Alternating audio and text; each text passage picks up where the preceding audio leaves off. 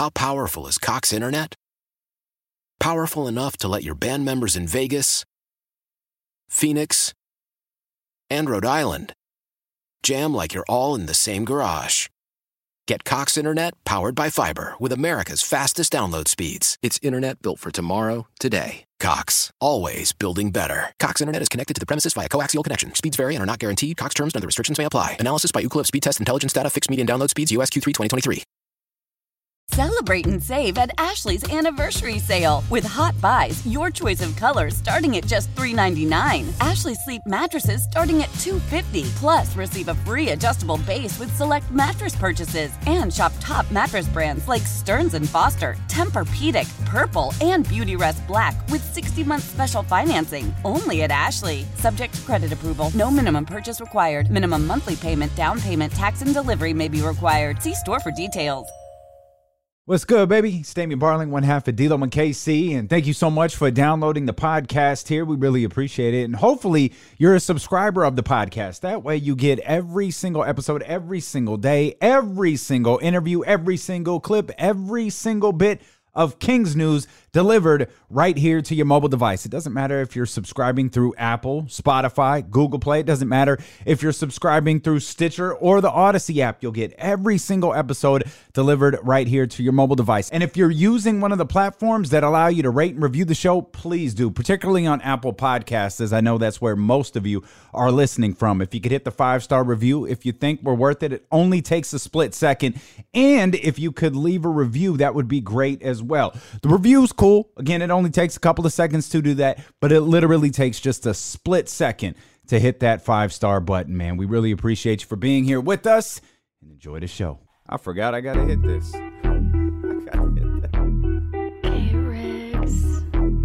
Yeah, yeah, yeah, yeah, yeah. We got him screaming D-Lo, K C, D-Lo, K C, D-Lo, K C, D-Lo. We got him screaming D-Lo, K C, D-Lo, K C, D-Lo, D-Lo. We a number one spot, we a number one spot for some sports, huh? Got the city going crazy when we work, huh? We top two, but we ain't two, we in first, huh? And when you need the real, we is who you search, huh? D-Lo, K C, D-Lo, K C, D-Lo, K C, D-Lo. We a number one spot. Let's go, Young Z. Let's go, De'Aaron Fox. Let's go, let's go, baby. D-Fox. The Sacramento D-Fox. Kings got two All-Stars. Yes, sir. Let's go, let's go. Welcome into the Friday, February tenth edition of D-Lo and K C. I'm Damian Barling. Acknowledge me. He's Kenny Caraway. Yes, sir. Acknowledge me. And we are headed out to Monte McNair's press conference uh, coming up here in just a couple of minutes. As soon as Monte McNair takes the podium, Uh, we'll go to Monte McNair. Uh, you'll be able to watch it on the live stream. You'll be able to hear it on the radio if you're on the Odyssey app, if you're on ninety-eight point five F M uh, H D two.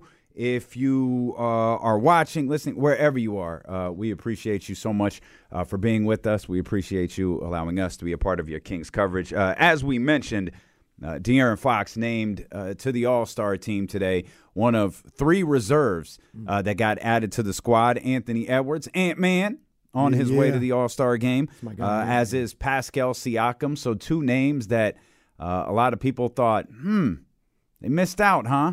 Well, they didn't mass- miss out now. Uh, Siakam, Anthony Edwards, and our guy De'Aaron Fox is in, and the Sacramento Kings have two All-Stars. That's what I'm talking about right there. That's what I'm talking about. Hey, where's Stringer at? Where's Stringer at? We got two All-Stars. Come I want on, you now. to put the word out there that we back up. Understand me? We back up. Back up. Come it's a on, big man. deal, man. It's a, it's, a, it's, a, it's, a, it's a big deal. I, Absolutely. I, I, off the top of my head, Denver doesn't have two All-Stars? No. Memphis doesn't have two All-Stars? They do. They shouldn't. Oh, they, they do. do. I'm sorry. They, they do. They shouldn't. I, I, Let's just be real. Okay. You're. I, it's my bad. I, I'm not even going to say anything. They have two All-Stars. Mm. They do. Uh, mm. Ja, ja and J J J. That's that's. I'm gonna, hey, I'm gonna need to be reminded look, about that for a long, long time. And, and I'm gonna just, I'm gonna just say, since since De'Aaron got in there, however he got in there, I mean, I ain't gonna say nothing about J J. J- Jaren can have it. Yep. Congratulations, Jaren. Jaren can have it. Mm-hmm. Um, L A, the Clippers, the oh, Lakers, yeah. Phoenix Suns. That's crazy. So them and the them Sacramento Kings have two All-Stars. All-Stars. in the Western Conference uh, All-Star All-Star team. Technically, the Mavericks do. Technically, they do. Techn- right? I mean, I mean, right? They yeah, do. Yeah. They, they, they do. Uh, yeah. Luka Doncic is back tonight. Boy, the oh, eyes of the go. N B A world. Let's go. The eyes of the N B A world are going to be on the Golden One Center tonight. I'm getting charged up. I'm getting charged up. I, I want this one. No doubt. I want this one. Yes, indeed. I'll tell you this. Look, man, I don't like the Lakers. I hate the Lakers. No, don't get it twisted. Yeah, no but doubt, where that for sure. where that clip came from, okay, Lake Show. That trash clip. I'll tell you this. Mm-hmm. If Carmelo would have signed with the uh, Mavericks, I wouldn't have been saying that. You see how I feel about Kyrie, my, my guy on the court, him feeling about the Mavericks. I hate the Mavericks. All right. So I want all the smoke. I want the Mavericks tonight, tomorrow night, and I want them in the playoffs. Okay, well, you're going to get them tonight. You're you're you're going to get them tomorrow, and you're going to get – we're going to see for the very first time uh, this new Dallas Mavericks team. Well, I'm, I'm seeing reports. I – Thought we were. Now they're saying Luka's out. They, they literally just said Luka was available. I, I, I know. I, I, I saw the same thing. Luka, Luka talked to reporters after that report came out and said he still has discomfort in his heel, so he's going to try and play. He hopes to play tomorrow. Mm. Who was that? Was that Shams? That was Shams. That was Shams who said it earlier this morning. Well, how how how how much time is on the dump button? Can we just erase the first four minutes of this? Like, we don't have to erase erase oh. my hate for the Mavericks. I still don't like them. What was Kyrie? I hate it had to be you because we about to do work tonight. What was the real bad Shams tweet from? You remember? You remember what it was? It was the big three one, right? Oh, that the big three was disappearing. Was it? There was that, right? Like something the big like that. Like they were going under, something like that. Ice Cube was broke. Oh yeah, that's right. Oh, that's Shams. Right. Shams. Uh, I saw stats yesterday. Shams lost to Woj. Woj whooped his ass. Well, it was closer than that. I think Woj whooped his ass. It was eleven to ten. The best part was though, Pat Bev tweeting about Woj. And then Shams tweets the news that Pat Bev has been traded to Orlando. That was marvelous. That was beautiful. eleven ten trade news broken. This trade deadline, Woj beats Shams. Well, you are a rock star. Oh, well, thank, thank you. you. That's that's just, okay, let's pipe down a little bit there. We don't need to be hearing this, Adam. I We're also excited to welcome Kessler Edwards to Sacramento, a player we've been tracking uh, back all the way to his college days, young, athletic. By the uh, way, Monte McNair press big conference underway. Wing, extremely versatile. Uh, we're certainly looking forward to getting him into our system and, and seeing what he can do. Um, but at the end of the day, we, we as always did our due diligence and vetted um, vetted the market. Uh, ultimately, uh, just made the one move. But um, you know, we we want to make sure that we're uh, letting this group and the continuity that, they, that they've shown continue to uh, shine through for the rest of the year. So uh, we know the job as always never done. Uh, we're confident in the team we built, and um, well, with that, I'll take questions. Started pretty abruptly, obviously. Monte McNair, Sacramento Kings general manager. What's up, sir? Um, when you look at when you went into Thursday, did you have it in your mind that, uh, that you guys were probably going to leave things as is, or did you feel like some more things could have uh, potentially fallen through for you? The, the whole week is is intense, and um, so no, we certainly went in. Um, You know, with uh, with our normal mindset, and uh, had lots of conversations uh, the entire week, all the way up till uh, the final buzzer. And um, you know, it just this year uh, we ended up doing doing less than maybe we've done in the past. But um, you know, like I said, our, our one of one of the things we wanted to do was be protective of that group, and so um, you know, ultimately we, we explored a bunch of things, but none none met that threshold. I know being reactionary is never ideal, but seeing all the moves that were happening in the West, did that factor into your calculus at all? I think uh, I would say high level no. You know, we, our group, we do a great job of preparing heading into the deadline, just like we do during the draft, um, so that we know what our value is. Obviously, as things change uh, with our competitors, that can change that calculus, but we also don't want to be reactionary just to be reactionary. We'll never do that. Um, but um, we the, the West is always tough. Um, I've been in the West now for sixteen seasons, and this is no different. Um, we think we're in a really good spot, but we know we got twenty-eight games left, and we're going to have to go and and uh, fight it out with some really good teams. But we're also confident in the group that has done that already for, for fifty-four games. So um, you know, we're we're all confident, um, and most importantly, the players are confident. Yeah, Monty, defensively, you guys have not been great all season. You're still in the bottom, like six in the league. Um, is that something that you just felt like you couldn't address at the deadline without messing with the core of the team? I think defensively, uh, look, we know we need to be better. Um, I would say we need to be better offensively too, and I think we can on both sides. Um, we certainly struggled at the start of the year. I think we've been better, um, you know, kind of in this middle part of the season. Uh, but we know we're going to need to be even better, especially with with uh, with what our schedule looks like go, going forward. But um, we think the the guys here have already shown the ability to do it. We need to be a little more consistent. But Mike and his staff have done a, a great job, and uh, I think we're you know we're nineteenth or twentieth since December first. So better, but not certainly not good enough. Um, but I think there's been some some signs of improvement. We want to see that continue while our offense continues to to be where it's at in the top two to three of the league. Monte, you talked about wanting to let this group continue to gel. How much does it come into play, and how much do you worry about not wanting to impact negatively a locker room or team chemistry or team camaraderie, and not wanting to break up something like that when making any kind of move? Yeah, I think it's it's part of the calculus, and um, you know we we've turned over over half our roster in the last in the last year. So there's there's been a lot of change. We got a new coaching staff, and we said I think at the beginning of the year. Um, we don't know exactly what it's going to be, and we want to sit and evaluate and see what's see what's going to happen. And obviously, there's been some ups and downs. We started oh and four. Uh, we we we really busted out after that. We've we've we've fought through some tougher times, but um, I think consistently, this team has shown that they will answer the challenge, continue to improve. Um, so that doesn't mean that we didn't explore other things, because there could be those things, but we have to balance doing a move against the continuity, and just ultimately, um, you know, none of those came came past that point. Monty, how, how do you weigh the differences between evaluating your team in November, December, January versus post-All-Star break and potentially a playoff run? Like, are you still in that evaluation mode of, like, I want to see how this group does in, in this situation? Yeah, I would say we're always always evaluating, but less less of an evaluation period. We're, we're much more confident for sure uh, now that we're you know at this point in the season.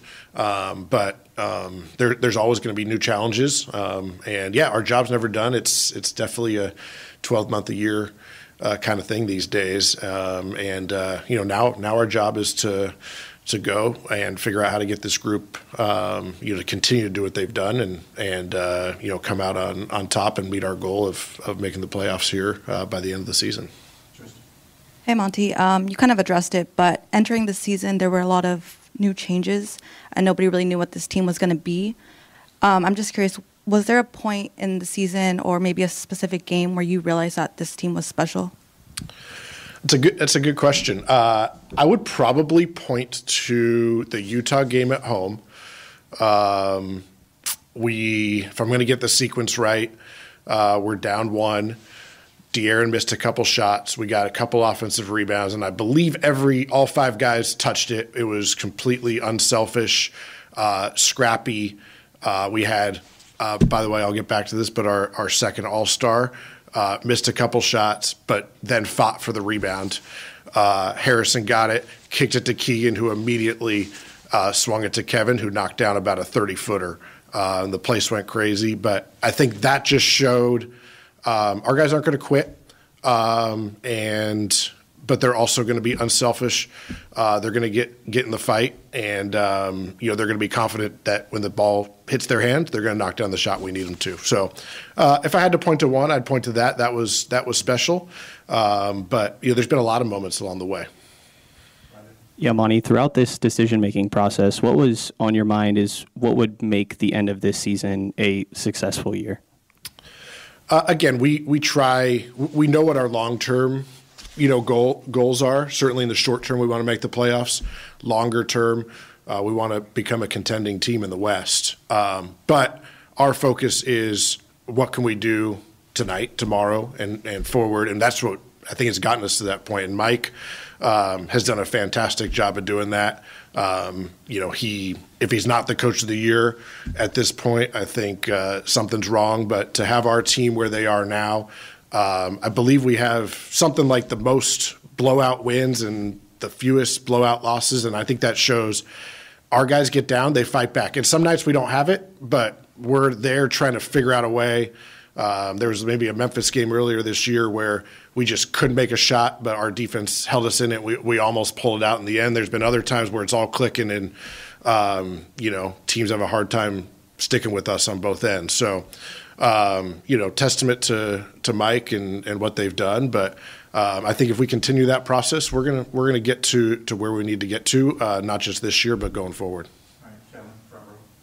Uh, do you anticipate looking at the buyout market at all to add depth, or do you think you're you're pretty much done with the roster? We're always trying to improve. Like I said, twelve month, twelve month a year job. We'll continue to look at opportunities uh, that can that can help our team, but at the same time, um, not just our starting lineup. Our depth has been great. Um, we've had ten, eleven, twelve, thirteen guys contribute. Um, and, uh, you know, shout out to our Stockton team, who uh, is first in the West right now. We've had uh, Keon Ellis and Mias Keita and others down there developing. So, you know, we're confident in our roster top to bottom. But, of course, if there's opportunities to, to continue to help that present, we'll, we'll look at those. Yeah, Monty, um, getting Domas into the All-Star game had to be a huge thing for you specifically because of the way that the Tyrese Haliburton trade was looked at. But how much does having Fox also there sort of validate everything that happened in that situation where you not only got one All-Star, but you got one that helped another guy get to the All-Star game as well?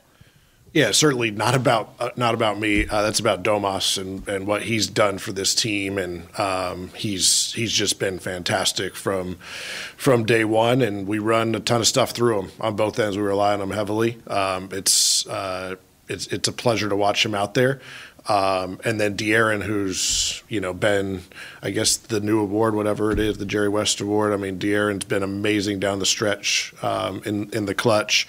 Um, and uh, I'm, I'm just so happy for De'Aaron. I, I had all my remarks about how, you know, I believe we have two All-Stars, even though it hasn't been recognized yet. I'm so happy it's been recognized. And, um, you know, those two guys, they're they're the engines that make us go. And, um, you know, it's the the pieces around them.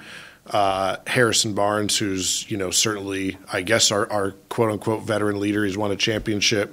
Uh, Kevin, uh, Keegan coming in as a rookie, on and on. Davion, Malik, uh, Trey, Chemezi, Rashawn, you know, Terrence Davis. We, we go on. These guys, I think, all feed off those two guys and uh, complement them very well. And, um, you know, I'm, I'm happy for the recognition that they've gotten.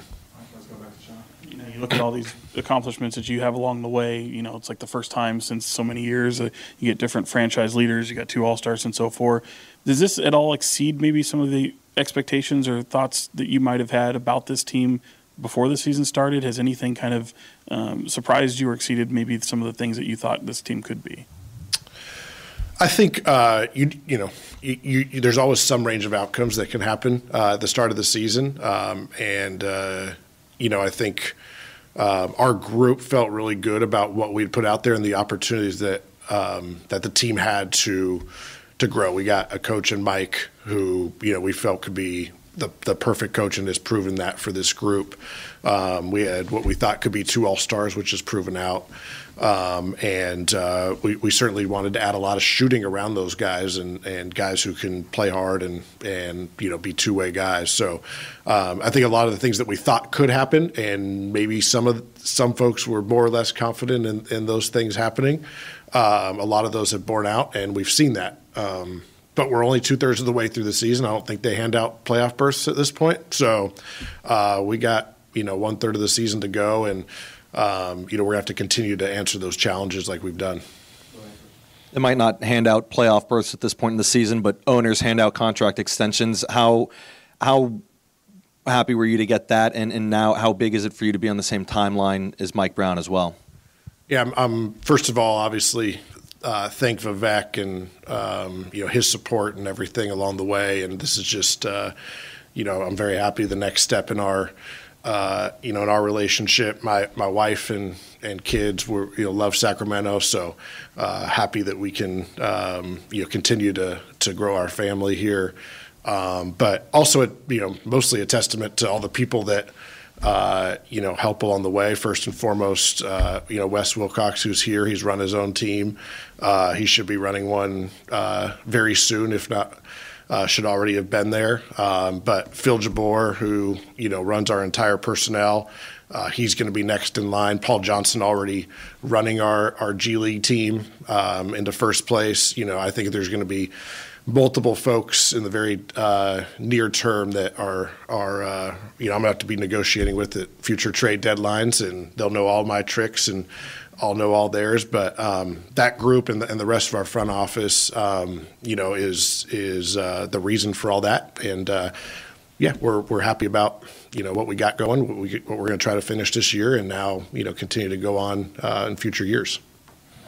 Monte, can back to the trade deadline, can you share any insight on the current market value of second-round picks? I know you have a collection of them. We saw multiple deals with five second-round picks being moved for for players. Just what is any insight that you can share on what that value is of a second-rounder today? Hmm. Um, second rounders can be used in many different ways. Um, we've we've drafted second rounders. We've uh, traded them in in different moves. Um, we have uh, sent sent a second rounder last year for a rights owned player. Um, so you know, I think they're they're a currency. This year there were a lot of teams trying to improve. Um, there's a ton of parity across the league. And, um, you know, that's the market, right? When there's more buyers than sellers, maybe that, that inflates some of those prices. But um, all those things are, are part of the portfolio, whether we, um, you know, use them use them in pick and trade, um, you know, in other ways. You know, we, we're always balancing those things. But, um, you know, just part of our portfolio that we try to do to get this team to where we need to. Monte, this is obviously a fan base that hasn't seen the playoffs in, in sixteen years. When you're operating at the trade deadline, how, how do you balance the idea of maybe pushing all your chips in to maybe make a move that's more uh, win now, so to speak, versus, like you said, wanting to contend for, for the long run and, and years to come? Yeah, um, we've said it from day one, but making the playoffs is is very important and um, and is our our stated short-term goal. Um, at the same time, we're we're also um, making sure that we're that we're going to be here for a long time, and um, we're going to be in the playoffs. We're going to be competing. We're going to be growing. Um, but you know, we I would say um, we, we looked at moves that, that may help us in the short term and tr- help solidify that. At the same time, what this group's done, um, you know, we have we have guys that uh, that have been in and out of the rotation that we think.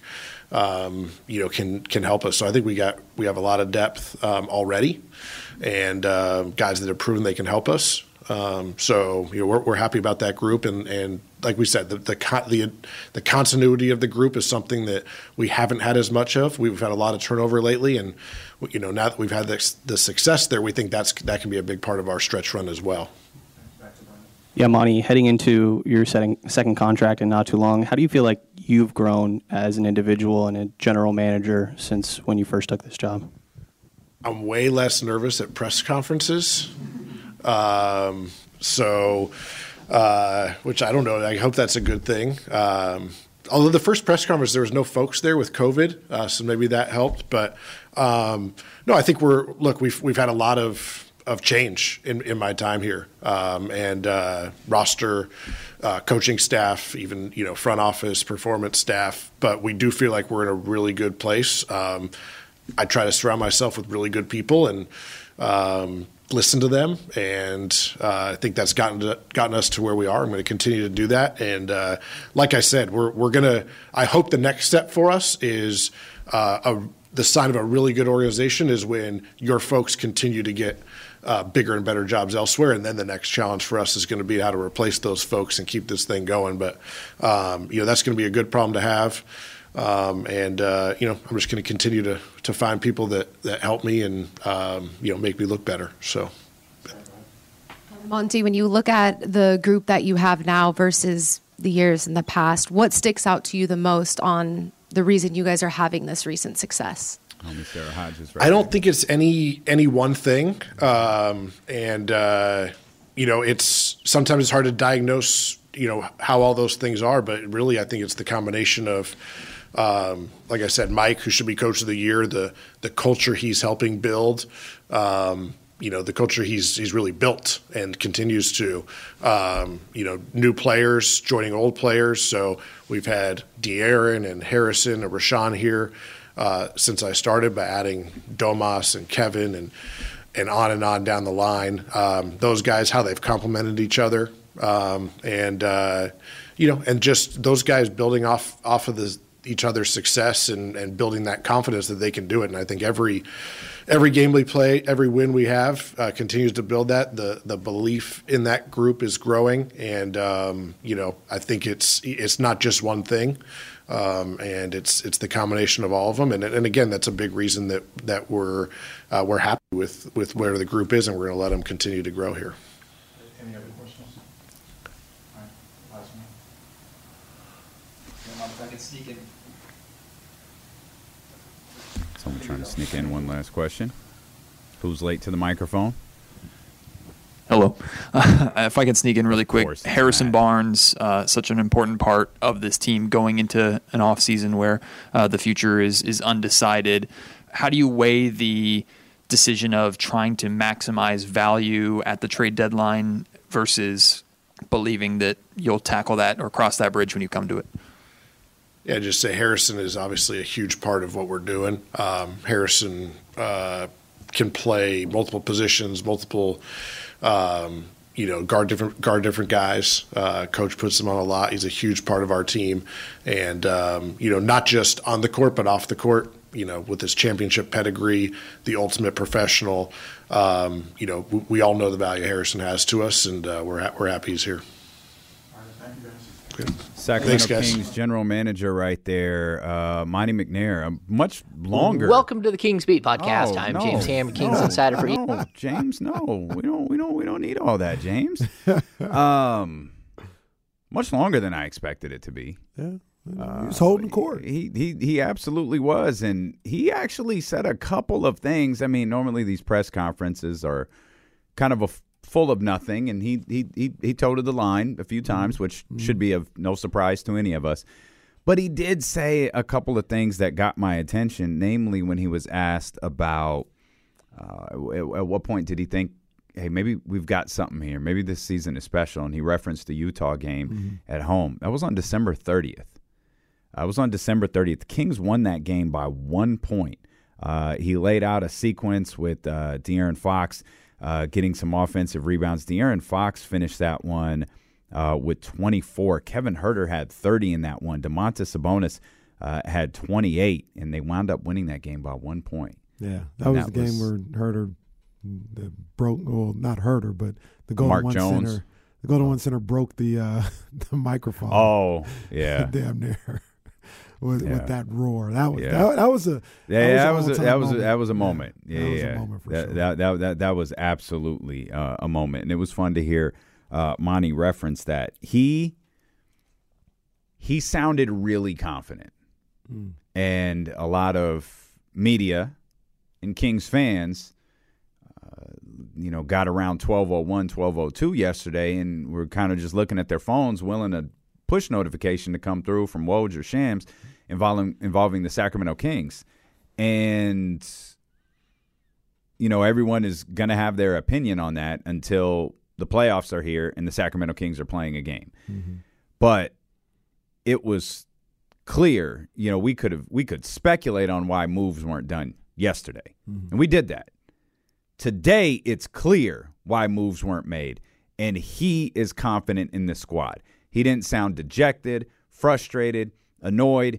He went into that press conference with a great level of confidence in the guys who wear Sacramento Kings jerseys. Yeah, straight up. Um, one of the things that I take away from from Monte McNair when he when he speaks and when you talk about stuff like the confidence he has in this group, even though at some point, you know, during his ten, early in his tenure, you know, maybe I was Uh, critical on Monty, or I wasn't sure, whatever the case may be, I'm confident that he knows what the hell he's doing. Hmm. He knows what he's doing. He knows what his team needs. He knows who his teams are.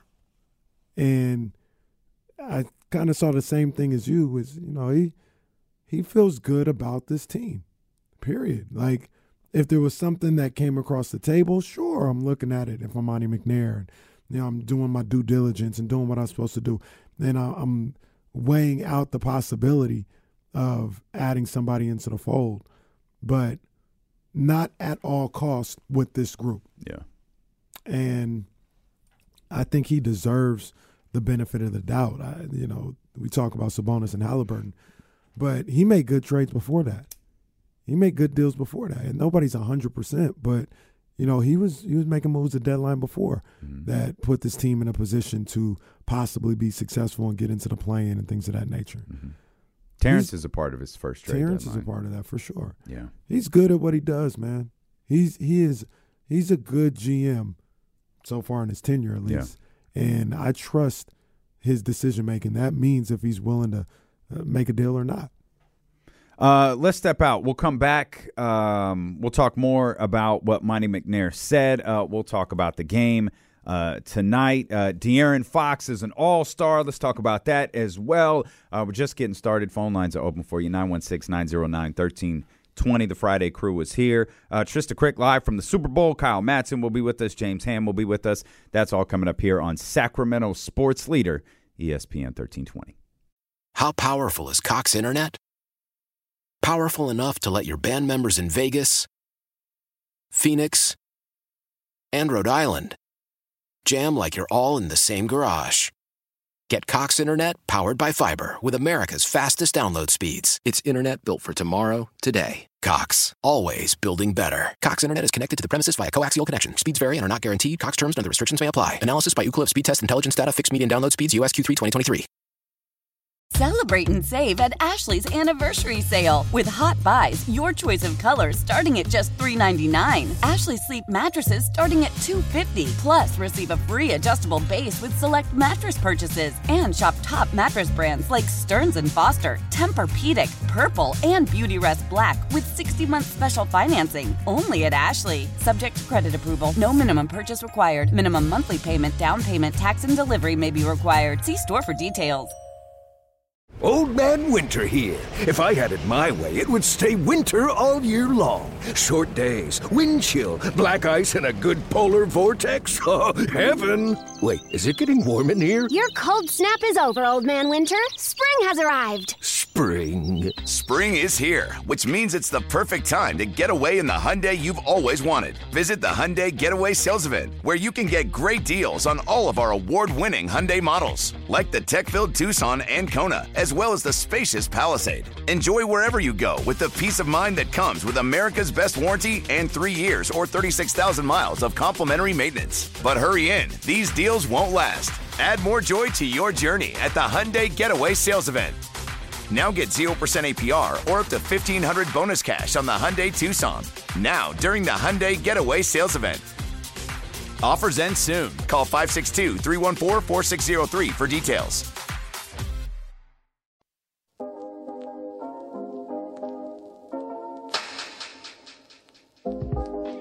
D'Lo and K C continues. Streaming live on the Odyssey app. Uh, I'm pretty sure we were having some fun with uh, some sound from De'Aaron Fox that James Hamm posted uh, during the commercial break, and I'm pretty sure uh, De'Aaron Fox broke the news that Kevin Huerter's a part of the three-point contest because he was asked about being an all-star, and I'll say this for those who weren't watching, he genuinely looks like he doesn't care. Yeah, he, like he, he's like, all right, I don't know if it's the baby and the wife, or he, if he just genuinely just does not care about being an all-star. He said he's appreciative and he's he, he he's thankful for what that means for the team. And he was asked about, you know, the, the the fact that he gets to go with Domas. He was like, yeah, you know, it's great. You know, Domas is there. Like, I don't think anybody has more people. I don't think a team has more people representing. Like, we got we got four guys going to the all-star break. And Hamm with the quick, uh, who's the fourth? Because Keegan's going, Domas is going, De'Aaron's going. And he goes, Kevin Huerter, the three-point contest. And Hamm goes, he's in? And Fox's reaction is fantastic. It's not Twitter. It's not uh, radio appropriate, so you can go to Twitter and see it or scroll back a few minutes uh, if you're watching on YouTube. But uh, his reaction is fantastic, and it appears Kevin Huerter is going to be a part of the three-point contest uh, this All-Star weekend. That's going to be lit, man. That's going to be lit.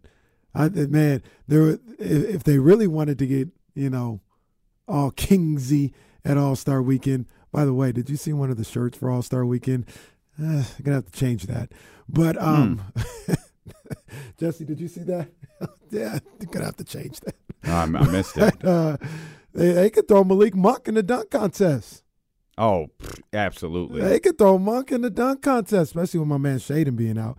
Uh, Max McClung, he's going to be in that dunk contest too. He might win it. Max McClung, he got he got bounce. Bounce. I'd love to see Malik. So all yeah. we're missing is H B? That's all we're missing, H B.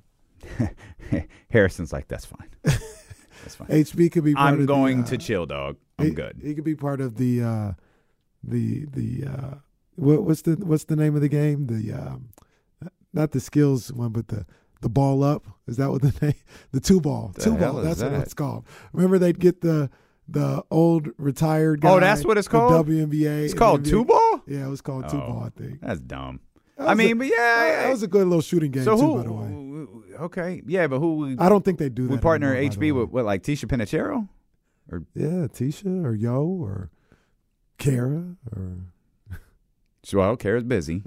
Man. Or, laying or, the smackdown. Jesus. Yo. Well, Mike Brown.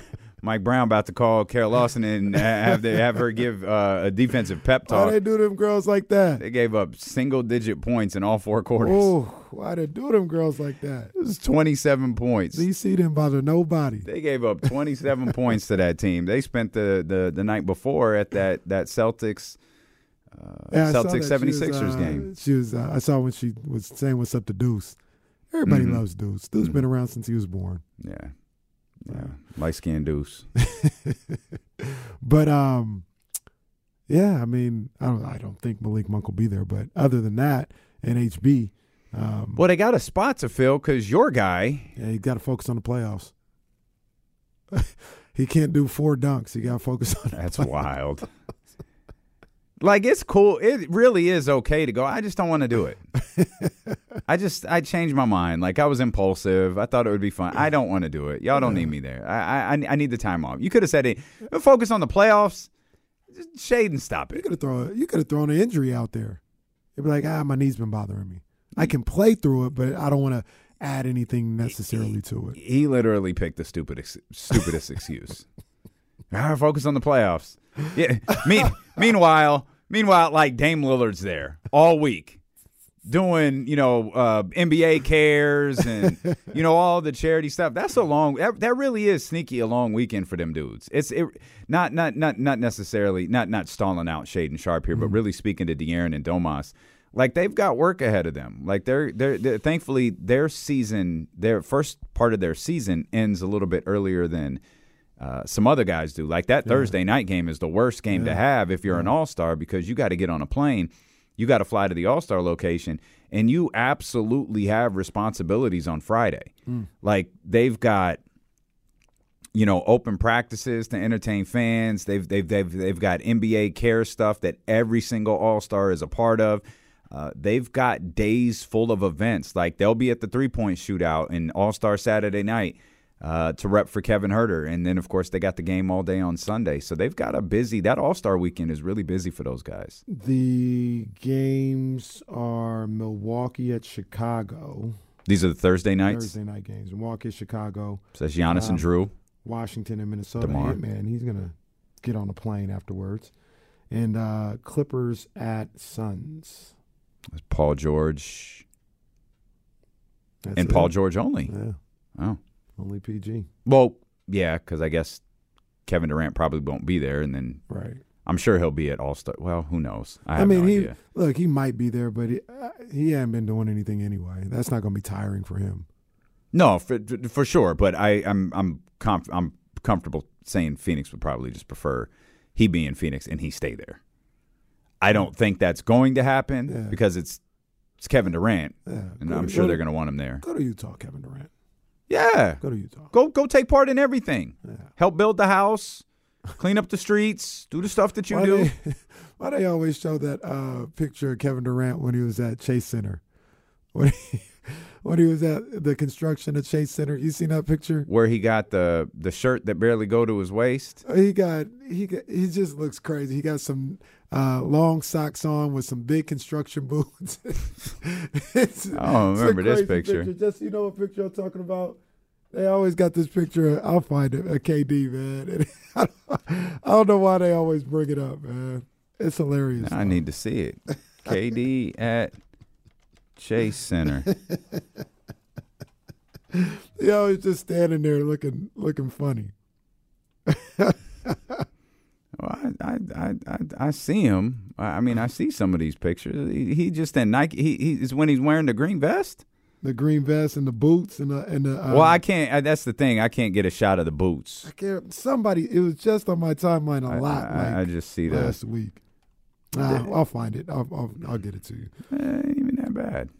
But uh, yeah, K D. Oh, wait a minute. Oh, I think I, I think I.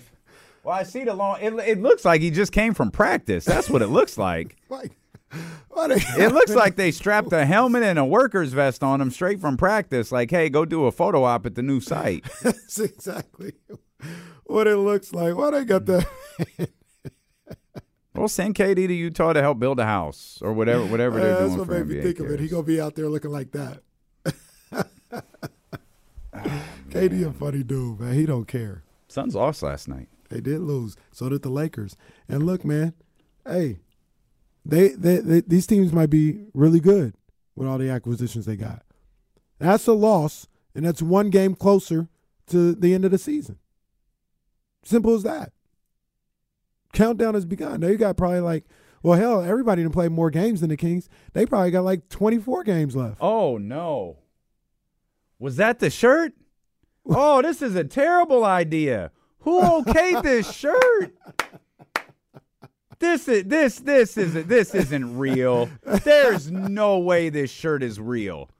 Absolutely not. I'm gonna put this shirt on the live stream. There's no hey, man, way this hey, shirt is hey, real. Look, look, let's let's go ahead, take the break. Put it on the live stream so they could check it out. And that's a good way of reminding me we've got to go to commercial break. There's no way that this is the All-Star shirt. They got to do better. There's no way. We'll come back. We'll we'll we'll show you what this shirt says. Uh, we'll talk about those games last night and the game tonight when we return here on Sacramento Sports Leader E S P N thirteen twenty. This is Tony Kornheiser's show. I'm Tony. You expected someone else? So what exactly is the show about? Hmm, I don't know. It's a sports show nominally. Football's over, but we're finally at a point where things matter in college basketball, and baseball season is on deck. Greatest three words in the English language, pitchers and catchers. We have some of the best voices come on and explain what matters or what makes an upset, like Ryan does, nine over eight. No, that's not an upset. No, yeah, it is, Bob. And if you're lucky, I might just tell you about my search for discounted sleep pants or my worries about what my dog just ate. Listen on the Odyssey app or wherever you get your podcasts.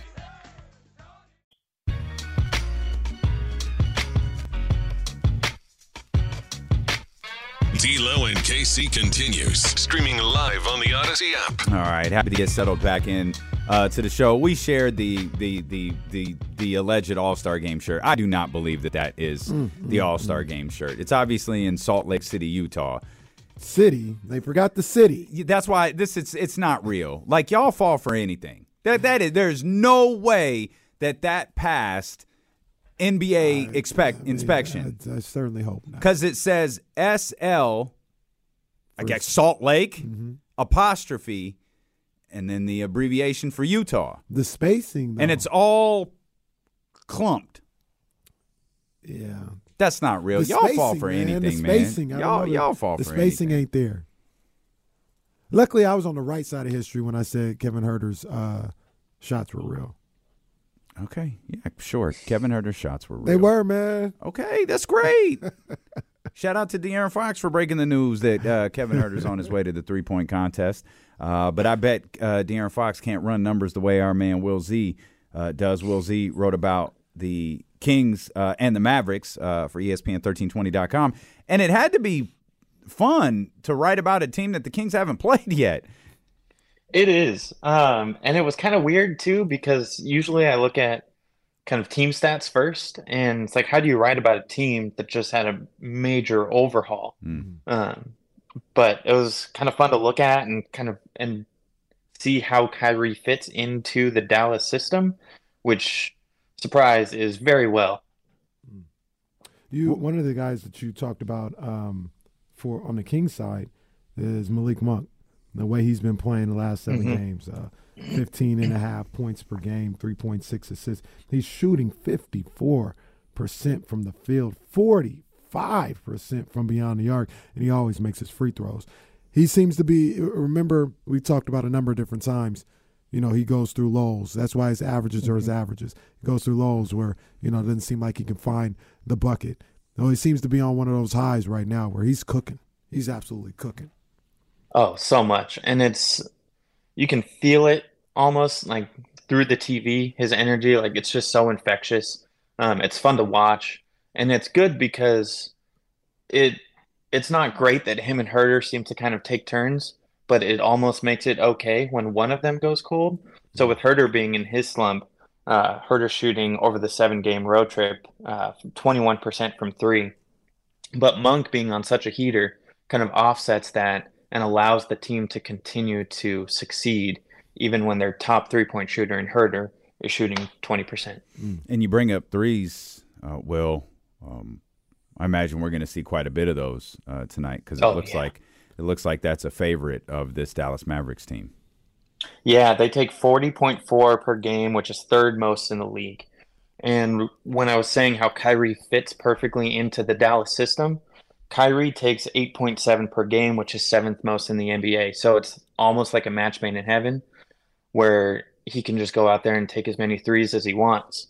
Um, it'll be interesting to see if with Luka out, um, I mean, it's just so different to see Luka in versus Luka out and how Kyrie will differ based on that ability. Will Kyrie, when Luka's in, be more of a catch-and-shoot guy, or will he still be kind of the pull-up guy? His averages are about the same on both, so mm. it's just such a lethal offense from beyond the arc, potentially. Yeah, one of the one of the great players uh, in the league, and Kyrie Irving yeah. added to that Dallas Mavericks team. They did lose two guys, though, that were good three-point shooters, right? Then when mm-hmm. you figure Kyrie makes up for that, but Finney Smith, the way he shot the corner three, that may be something that um, they may be missing when they talk about the three-point attack just a little bit. Yeah, and let me look up. I um, do some stats on the fly. For Dallas shooting the corner three, if I'm remembering right, they take a bunch. Uh, yeah, they lead the league in corner three-point attempts, mm. so eleven point three. And Kyrie, he's not a corner three-point shooter typically. Um, I don't have the numbers right in front of me, but usually players with the ball are more above the break three-point shooters. So it's a big gap that they'll have to fill in in that shot that they love to take so much. Yeah. How different if, if, if, if, and that appears to be a big if because like two hours ago we heard Luka was playing and then an hour ago we heard he wasn't. Mm-hmm. If Luka plays tomorrow, how different do you think the two games are? Mm. Or are they not different know. at all? I don't know. Um, that's a tough question. I could see, I mean, Kyrie, I don't know. It's hard to say. I'm, I could make arguments for either way. Um, it's more one of those things where I'm just kind of waiting to see. Um, I know that's not a very good answer, but it'll just be interesting for two. We're all waiting to race. see. I know, the whole N B A world. What, one of the um, things I would think is um, there might be, or there would have to be, um, other guys getting involved on the offensive end without mm-hmm. Luka being there. With Luka and Kyrie, the game probably offensively is going to be more dominated with Luka and Kyrie taking, I don't know, maybe forty to fifty of the shots that Dallas gets um, on in any particular game. So I think this one, it might be a little bit more of a balanced attack uh, for the Dallas Mavericks. And when Luka and Kyrie are there, I expect them both to score. And to do that, they're going to have to put up a lot of shot attempts. So you can maybe hone in a little bit on those two. Yeah, it'll be interesting to see because it wouldn't be surprising if they average sixty between them for the rest of the season. Mm-hmm. But I think everyone's wondering, will the role players be able to pull in enough points where that's enough? Mm-hmm. Or will Kyrie and Luka have to do even more? I mean, sixty points between two people would be just phenomenal. Yeah. Um, and that's, I mean, and, and I don't think that's out of the question. That's what I thought about previewing this game with the Kings and thinking about their matchup with the Kings. I don't think they're a very good matchup for the Kings. Number one, they don't defend. So the Kings mm-hmm. should be able to get whatever shots they want to get. Uh, like you mentioned in, in in your piece, they're not a great rebounding team, so Sabonis should mm-hmm. dominate the boards. And to your point, like you said, all right, let's Luka and Kyrie go off for sixty. With the Kings, you're going to have to find another sixty because it ain't about mm-hmm. just getting to one hundred. Mm-hmm. You're going to have to get to one fifteen, one twenty, especially since you're not a good defensive team yourself. Do you have enough of the others that can get another sixty points? And that's with Luka and Kyrie going off. What if one mm-hmm. of them gets like twenty-two? Yeah, exactly. Um, and, yeah, like you were saying with the rebounds, they don't have the offensive rebounding. Like the Rockets, not a good shooting team, so if they have an off night, they could still put themselves in good position. But if you can't grab offensive rebounds and you go cold, then it's pretty much over. Who, you know, one thing that really stood out the other night, Will, was that was – Kyrie was obviously very good for Dallas in his debut. It was a really balanced scoring effort. It felt like mm-hmm. everyone was in a groove. They had all five starters in double digits, it, it, and, and they were playing the Clippers, and they were playing the Clippers' pace of a game. Like the Clippers are a, a defensive-oriented team. They don't want to rup, run up and down the floor. They want to play that game slow, and, and, and Dallas was able to outlast them. And I think a lot of those guys watching that game back were able to get into a groove, get into a rhythm, kind of feel good about what they were doing while having Kyrie out there. I got to wonder how much that changes because it's like Kyrie, Luka, Kyrie, Luka, Kyrie, Luka. Well, how is Bullock going to get mm-hmm. into a rhythm? How is Tim Hardaway going to get into a rhythm? It, it's mm-hmm. it, it, it, what I'm worried about tonight is ball movement. Ball movement and everybody getting comfortable the way they did a couple of nights ago and feeling good about where they're at. Now, tomorrow might be a different game with Luka Doncic in. Might be. But if if if they move the ball like they did a couple of nights ago in Kyrie's debut, Sacramento's going to have to step up defensively and and and and, and get some stops on, on guys like Bullock and Hardaway and Josh Green and those guys. Yeah, and they rely so much on the like catch and shoot threes where the Kings are just going to have to be locked in on their defensive rotations, which we've seen sometimes they do very well, sometimes they falter a little. Um But I think we've seen it with a number kind of throughout the year. They do a really good job of limiting those wide open threes.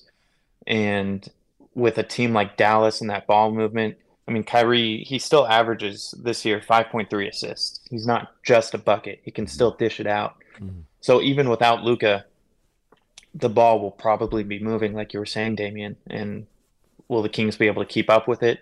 Maybe get some of those deflections that Mike Brown's been talking about. And just getting the passing lanes a little bit more, knowing that ball's going to be moving. And nothing, nothing's impossible. Obviously, I'm not saying anything that. is possible. Anything is possible. I'm not. I'm not saying anything like that. To beat this Kings team, you know I've been consistent, Damian. Will, you know I've been consistent. Beat this mm-hmm. Kings team. The strategy isn't to outscore them. If if you think all right, we ain't gonna play no defense and we got the offense to compete with them, you're gonna lose. They're gonna beat you. Because they score in so many different ways. They can score in the paint. They can, now they're making their free throws. Obviously, they're hitting three-pointers now. They get out in transition. The answer to them to beating the Kings is not outscoring them. Well, and that's where I mean. both teams have that similar – when you look at the offensive and defensive ratings, they both have the same kind of structure. They're both high on offense, low on defense, but the Kings are the second-ranked offense, where Dallas is the eighth. So there's that gap where the Kings over the whole season have been, I mean, six spots is a lot for rankings. Mm-hmm. Um, so it's, like you say, Kenny, it's very hard to outscore the Kings straight up. Great stuff as always, Will. It's going to be a, a, a fun couple of days. Important games ahead. Looking forward to it. Appreciate you guys. Thanks, Will. Uh, Will Z, make sure you're following him uh, on Twitter. He'll, he'll he. he, he You see him on the broadcast. You see him everywhere, man. He's everywhere, that's, man. That's that's Guys that's Will blowing Z. up, man. Kings need to just go on and hire that man. man. You listening to D'Lo and K C on K I F M West Sacramento ninety-eight point five F M K R X Q H D two Sacramento E S P N thirteen twenty. Always live on the free Odyssey app. Live on Twitch as well. Twitch dot T V slash E S P N thirteen twenty. You can watch the show on YouTube dot com slash E S P N thirteen twenty. If you're there, Uh, we ask that you hit the thumbs up, hit the subscribe button. Uh, we appreciate all the support on those streaming channels all week long. Want to mention uh, tonight at the game, uh, Section one oh five. Look out for Cream. The, the, it's it's a it's a soft serve, like it's almost like a soft serve A T M. Mm. You just go up there, put your payment in, yeah. and it's that they've got um, Beam ice cream debuting tonight. Okay. Okay. And this is Kendrick Montgomery Block and the Sacramento Kings and their D E I squad continuing to highlight black businesses in yeah. our community. Yeah. And this is at Section one oh five. Come to think about it, that's right by us. Right by us. That's Section I'm one oh five. You know, I'm tapping like, in. Hey, wait, wait. I started. Wait a minute. Section one oh five. That is right by yeah, us. Absolutely. I'm tapping in. You better believe that. Be on the lookout. Yeah. I know uh, people like to get their food there. They like to get their treats and their sweets and their ice cream. Check out that that that cream dispensary, mm. uh, Section one oh five uh, tonight, man. Um, I can't wait. I'm, I'm, I, I really want to have The some. Ice cream's black. They got like purple. It's dope. Like it's it's not some like random vanilla stuff that you put toppings on. No, this they they they they went the extra mile with this one. It's pretty hot. Uh, so take a look at that. Um, we mentioned this a few moments ago. We didn't get the opportunity to elaborate, but the Lakers uh, and the Suns both lost last night. And you kind of touched on this, and I think it's something people are willingly forgetting. Or, or maybe just forgetting in a panic, the season's going to run out. Like, there are games just, okay, well, there's only twenty-seven games left, twenty-six games left. And every time these teams lose, it changes what the outlook of the season looks like for the Sacramento Kings. Mm-hmm. I think it was Kevin Fippen last night uh, who, who who put out the records of what teams would have to do to catch up with Sacramento. Like, everyone was talking about the Lakers. Oh, my God, the Lakers got better. They're young. They're dangerous. How could they get into the – they're going to get into the playoffs now. It's like, you have to go twenty-one and six. Like, twenty-one and six and, to get to the playoffs. Already, didn't they already lose the game? Is that, yes, is twenty-one and six counting counting last night. Counting last yeah, night. Counting last night. All right, man. That's like it's – I'm not. I'm not saying nothing's impossible. And, and, and These guys can, you know, turn it up. There, there's some good teams. They made improvement. There's but no there's not I, a lot of time left. I want to point out too. There's no like outlandish. Someone has to go twenty-seven and oh right. in, in, in those teams. But there, every I think every team on that list who, or I don't think I know every team that's on that list behind Sacramento is going to have to play above their winning percentage. Mm-hmm. If Sacramento played five hundred, right. If right. Sacramento, that, that's if the, assuming that the Kings don't play well. Exactly. If the Kings go five hundred, which is below their win percentage, the other teams would have to play well over their current win percentage to get into the top six. Right. And and on top of that, and once again, I don't want to make it as if it's impossible. you you need three happen. teams to do it. That's what I'm saying. That's what I was about to say. You need like three. Well, I mean, mathematically, you need three teams, but. We're the, the, when they laid out the records, it's like three, four teams that all have to go like eighteen and nine, and the Kings play five hundred to pass them up. Mm. That's a that's a that's asking a lot, man. And and once again, we're talking about the Kings playing five hundred, something they haven't done for a lot of the year, and they've been trending upward for a long period. Yeah, yeah. For, they've been trending upward for well, you I don't said know how it. long. Get to five games over five hundred. And don't look back. back. They ain't going back. And they haven't looked back. Not going to be able to do it. Yeah, they have not looked back uh, at all. John Hollinger wrote about the Sacramento Kings. Hollinger uh, always trying to creep back in, man. Well, you know, it, yeah. He's done it a couple times. So I'm like, all right, all right, Hollinger, all right. Yeah. All right, man, you you you working your way back into the good graces. We ain't fully there, but you working your way. I wouldn't, I, I wouldn't go as far as good graces. Uh, he's he's he's I I, th- I think John Hollinger started doing the math, and he was like, okay, the time for them to like blow it is running out. Like, they might actually be good. uh, he wrote about um, teams that made moves, and he put them in different tiers, and he put uh, Cleveland and Sacramento in. Sometimes it's the deals you don't make, and here's what John Hollinger Cleveland didn't do anything either, right? Yeah, that's what. It's, yeah. Sometimes it's the deals yeah. you don't make. That's why they're they're they're they're in this uh, tier. And he he notes with Cleveland, the Cavs already made the, they did their deal already. Mm-hmm. This is the Donovan Mitchell deal uh, for Sacramento. Hollinger wrote, "I actually admire the Kings' restraint, given the giddy state of affairs in a town that is not used to being thirty-one and twenty-three at the trade deadline. They got paid to take Kessler Edwards and called it a day. The Kings badly need a wing defender, yes." But I also don't think they're in a position where dumping a horde of picks on a Bridges and an Obi type makes sense. Mm. The Kings also have some really interesting offseason scenarios between Harrison Barnes' free agency and a potential Domantas Sabonis extension uh, and the possibility of cap space if they don't retain Harrison Barnes. Mm. Now, I know John knows this. I'm pretty sure everybody else knows this, but we'll repeat it. The Sacramento Kings will absolutely offer Domantas Sabonis an extension. Mm-hmm. Domantas Sabonis absolutely will not sign that extension. Mm-hmm. It makes zero financial sense for him to do it. As painful as it's going to be for this fan base, Domantas Sabonis is going to be a free agent. And obviously the hope is he resigns here with Sacramento. Right. Now, and that's not even this offseason. Right. That's the following offseason. Yeah. Um, but interesting to hear a regular Sacramento detractor say, hey, I get it. This actually makes sense. There are things that they need for sure, but the ways to go about them for this team, that might not be that might not be the way. Phoenix is in a championship window. Go for it right now. You can have our picks for the next four years because we need to win a championship. Time is running out. Right.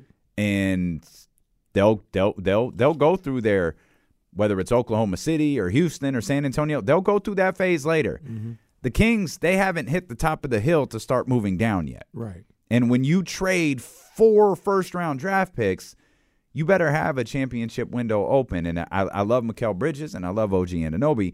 I don't know that that opens a championship window for this team. Yeah, and it's, you know, I I understand when we were talking to James and, you know, he was talking about timeline and all this other stuff and not, I'm ahead of schedule. I understand not getting, you know, wrapped up in that because – if you got an opportunity to win, you don't worry about, oh, we're ahead of schedule. No, yeah. like, win. Yeah. Win. Yep. But also I hate schedules, by the way. Absolutely hate them. I hate I hate that line. Mm-hmm. Matt said it yesterday. I was like, where where is this schedule? or, or maybe James said it. Someone said it. Where the hell is well, this James schedule? James is against the schedule. James is against the schedule. So Matt mentioned the schedule. Yeah. I hate the schedule.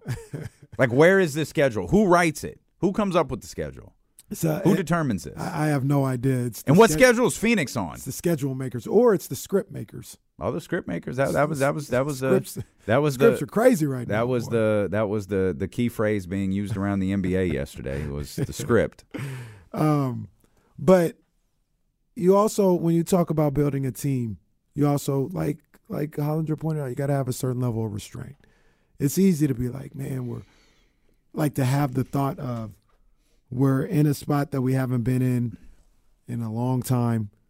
Let's just go for it. Like, well, yes, it's a delicate balance. Like you, you want to achieve that, but you got to be cognizant of your future, so to speak. Mm-hmm. And I think they did a really good job of that um, at the trade deadline. I, I think. I mean, are there second round picks that they could have packaged together and moved on? Yeah, I'm sure they could have. You know. I, who knows what happened there? If if their offer wasn't good enough, or if it was the same as another team, and the team just went to went with a, a different deal, who who knows? But yeah, I, I'm I'm with Hollinger on this one. Like there was there was a level of restraint there that that I think was the right move. Um. Shams tweeted, the Orlando Magic and guard Patrick Beverley are working through a contract buyout that clears the way for Beverley to choose among interested suitors. No, good. Would you do it? No. Pat Beverley's no good. Yeah, he he he would create. He you talk about a vibe killer. He'd kill the whole vibe. Y'all got the nerve to call Russell Westbrook a vampire, but you had this dude in your locker room. Come on, man. Give me a break. This dude, this dude, this dude Pat Bev, not only is a vibe killer, he's a game killer. Oh, he's Put that. him in there, and it's barbecue chicken. Oh, it's man. Brick City when he shoots. He ain't no good no more. Some people like barbecue chicken. Yeah, the other team. that, fan ba- that fan base loved them some barbecue chicken. You know, one thing we didn't talk about, because I guess it doesn't really have anything to do with us. We were covering, you know, as it pertains to the Kings, but we, you know, go to San Francisco a little bit. What do you think about James Wiseman? Like, what do you think ultimately happens with him? Man, I'm still a guy that's a believer in his game and his potential. But the, wasn't that a tough spot for him to land, though? It didn't seem like it was, but I guess it was. Like, seem like as a big man, you playing with Steph and all these other guys. No, I'm sorry. I, I didn't oh, mean Phoenix. Mean Detro- yeah. Detroit? I mean, I mean, I didn't mean Golden State. I meant, uh, yeah, Detroit. Oh, yeah, Detroit. Detroit. Like, what's he going to do? I, I, the, Detroit is doing a bit of what Houston is doing, where it's like they just got a bunch of young guys. But how are they ever going to develop? It was, it's exactly what we were talking yeah, about I with know. Houston. I know. They're just getting a bunch of young guys and collecting, you know, I hate to use the word, but collecting assets and mm. seeing what happens. Like their their their their drafts and their decision making really have no rhyme or reason. You go out and you get Ivy to pair up with Cade Cunningham, to then get Duren, but then get uh, Marvin Bagley, and then get Wiseman. Yeah. And then hope that you win the draft and you get Wembanyama. Now all of that'll go out the window. You get Wembanyama, but now you got these guys like Wiseman and Duren and Bagley, like, Marvin, what are you supposed to yeah. do with them? Like, where are they going? I don't know.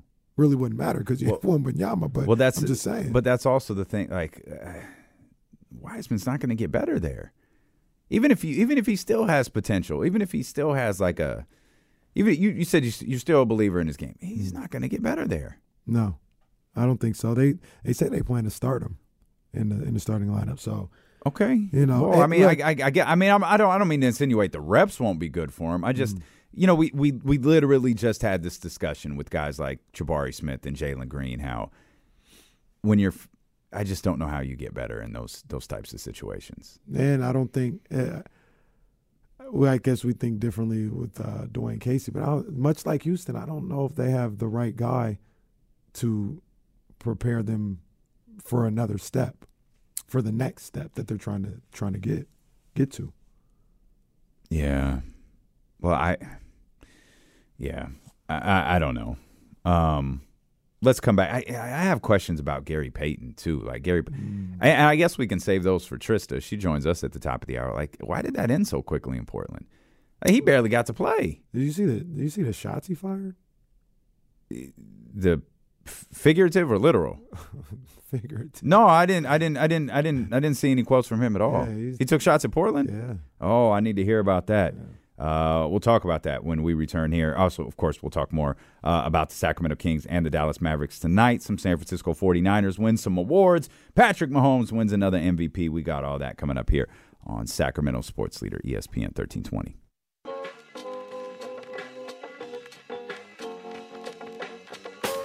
D'Lo and K C continues, streaming live on the Odyssey app. That's a good, that's a, that's a good, uh, a sneaky little good story for, for G P in, in, in, in the Warriors. Him landing back there. I don't, I don't know what went wrong. I'm, Kenny uh, had mentioned a, a tweet that was out there. Um, he tagged me in it. I, I, I don't know the, the, the context of this tweet. I couldn't find that quote in the article. Mm. Um. So I, I don't want to repeat it on the air. That feels a little irresponsible. Just because I couldn't find it in the article doesn't mean it's not there. Mm-hmm. It's a long article that I was trying to speed read through uh, without boring our, our wonderful streaming audience to death as I was trying to find the, the, the official quote. It's just so weird that that was a that felt like a big acquisition for them uh, this offseason, uh, though I guess we can ask Trista Crick about it when she joins us from the Super Bowl. From the Super Bowl. She joins us from uh, – I don't know if she's in Phoenix or Glendale or, or, or where she's at. But. Somebody, uh, I forgot who it was, but somebody was tweeting out there like, a lot of forty-niner fans out here. Guess those tickets were unrefundable. Oh, that's cold. Damn, they probably were. That's cold. They probably were. There's probably a lot of forty-niner. Those are those are probably locals, to be honest with you. Yeah. Those are probably just a lot of forty-niner fans in Arizona, period. Regardless, man. Like, it's just what we do nowadays. I don't know. I don't know how we got here. I don't know what happened, but they're America's team. It's a good point by Barrett. You know Trista's in Scottsdale. That's a good point. That's a good point. She's in the she's in the fancy neighborhoods right there for sure. Um, Kings, Mavericks tonight. Uh, let's touch on a couple of, of, of football notes while we mentioned the Super Bowl. Okay. Uh, N F L honors last night. Uh, Nick Bosa. Did you watch? Uh, no. Why would I do that? I still don't understand why you hate it on Thursday. I like you've explained it, but N- no, I don't hate it on Thursday. Thursday of the Super Bowl. No, no. Is that what you thought I said? That's what you said. No, Saturday. They used to give it out on Saturday. Oh, they well, used to give the M V P trophy I, out on Saturday. I thought you. I thought the whole thing is because I was like, no, it's on Thursday this year, and you were like, it's still remember. stupid because it's on the Super Bowl week, or they should do it right after the no, season. No, I think something. the dumbest thing they they they they'd ever did. That's the smartest thing they've ever done. Moved it. Is moved it to Thursday when they gave it out on Saturday. Like you forgot who won the next day because you weren't thinking about it. Mm-hmm. If you ever knew, I don't care. I mean, the award. It's fine for them to do an award show. Yeah, I I'm not, I don't I, I'm not gonna watch it. I didn't like the N B A one either. Particularly because they did the N B A one in, like, August. yeah, And I'm only like, slightly exaggerating. I think it was, it was like, late was July. Yeah, it was like – it was late. Because if I'm an N B A player, I was like, I'm not showing up to this. Unless you guarantee I'm taking home the M V P trophy, I'm not showing up to this. It should do – to be honest with you, because we're still talking N F L. But if the N B A is going to do it, they should do it in Vegas during Summer League week, first week of Summer League. Yeah, don't, don't do any of that. Do what you're doing is just fine. I'd watch. I'm glad that, and we. I think we mentioned this earlier in the week because we were asked when, um,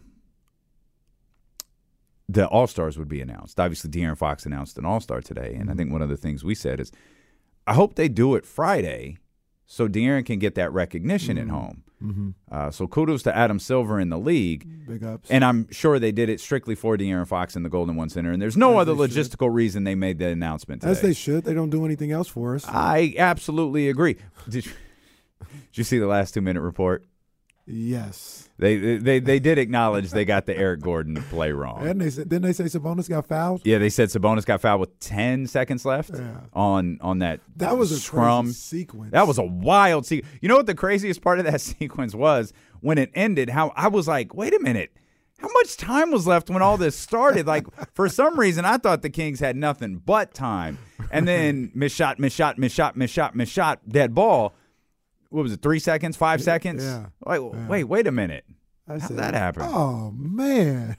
They're going to lose now because right. they missed like three at the point blank range. And now they got to do a jump ball. Jeez. Yeah, that was a crazy sequence. I, I yeah, can't, I can't believe report, I can't uh, believe they won that game. That was crazy. That was crazy. If it wasn't for the trade deadline. I wish we had had we one day that. between that game and the trade deadline to just really like put our feet up and appreciate – I don't give a damn how bad they played, how many points they gave up. Care. The fact that they won, again, there were two point six seconds left, and they didn't have the ball. Right. And they were down, and they won. Malik Monk stole the inbound pass. He stole it's, the inbound pass. Which feels like it's virtually impossible to do. That's what I'm saying. Unless you're Trevor Ariza in the playoffs oh, man. fifteen years ago. Um, Which game was that again? Lakers Phoenix question mark Lakers Suns right he stole the inbound Lakers pass. Nuggets when did he steal the he inbound stole pass? he stole he stole an inbound pass I think he did it twice hmm.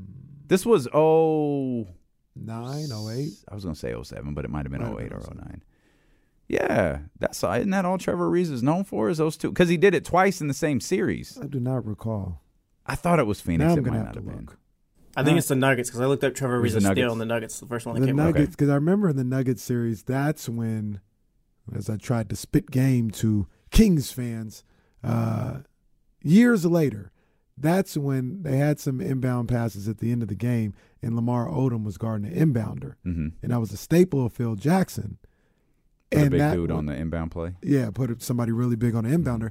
That led us all the way to like twenty, I don't know, eighteen. Maybe nineteen.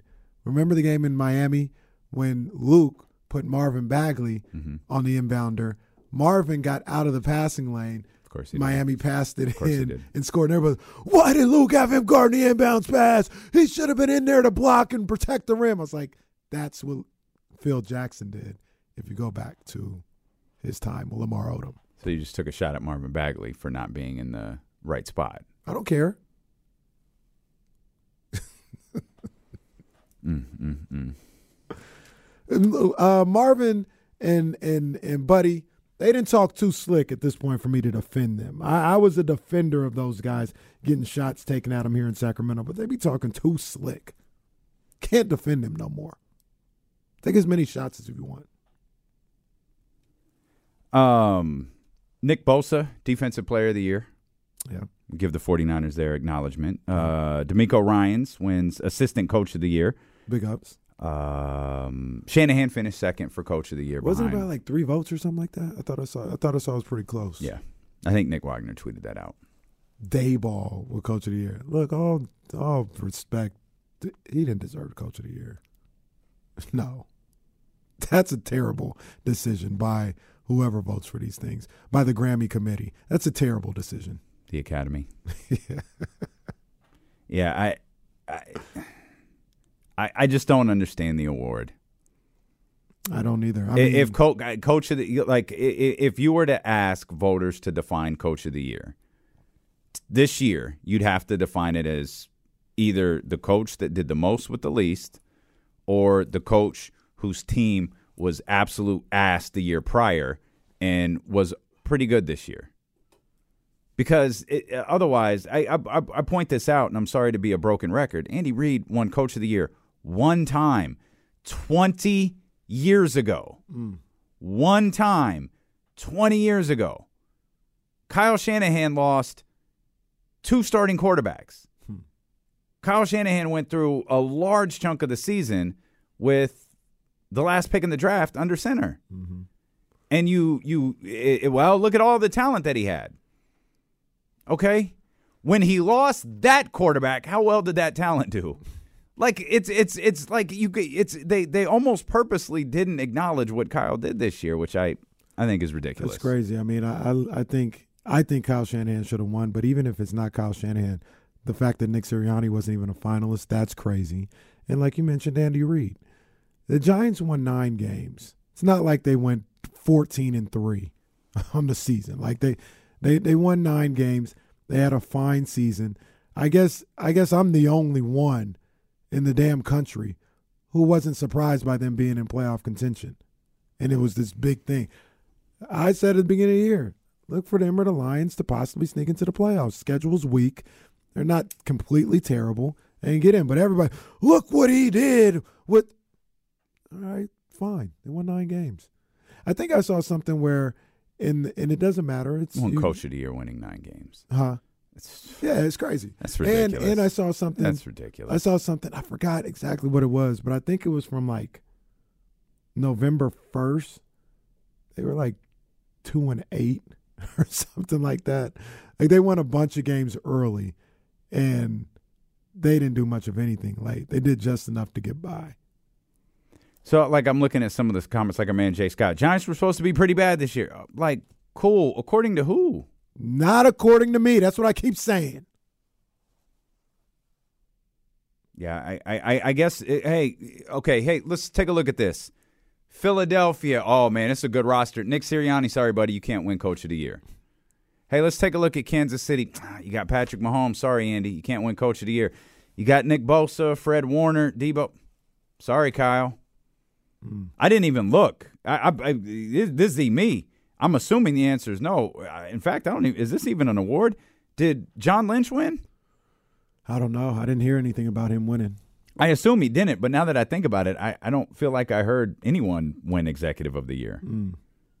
And how could it not be Kyle Shanahan for that uh, acquisition at the trade deadline? Big time. Big time. Yeah, that was crazy. That was crazy. Dayball went. I mean, good for him. I don't have a problem with Dayball personally or as a coach. He's perfectly no, fine, but I just not, didn't think he should have won the award. It's not Brian Dayball. It's what the hell is this award? That's what it is. It's not Brian Dayball. Right. Um, good for him. Did like, you see the Jets got the offensive and defensive rookies of the year? Mm-hmm.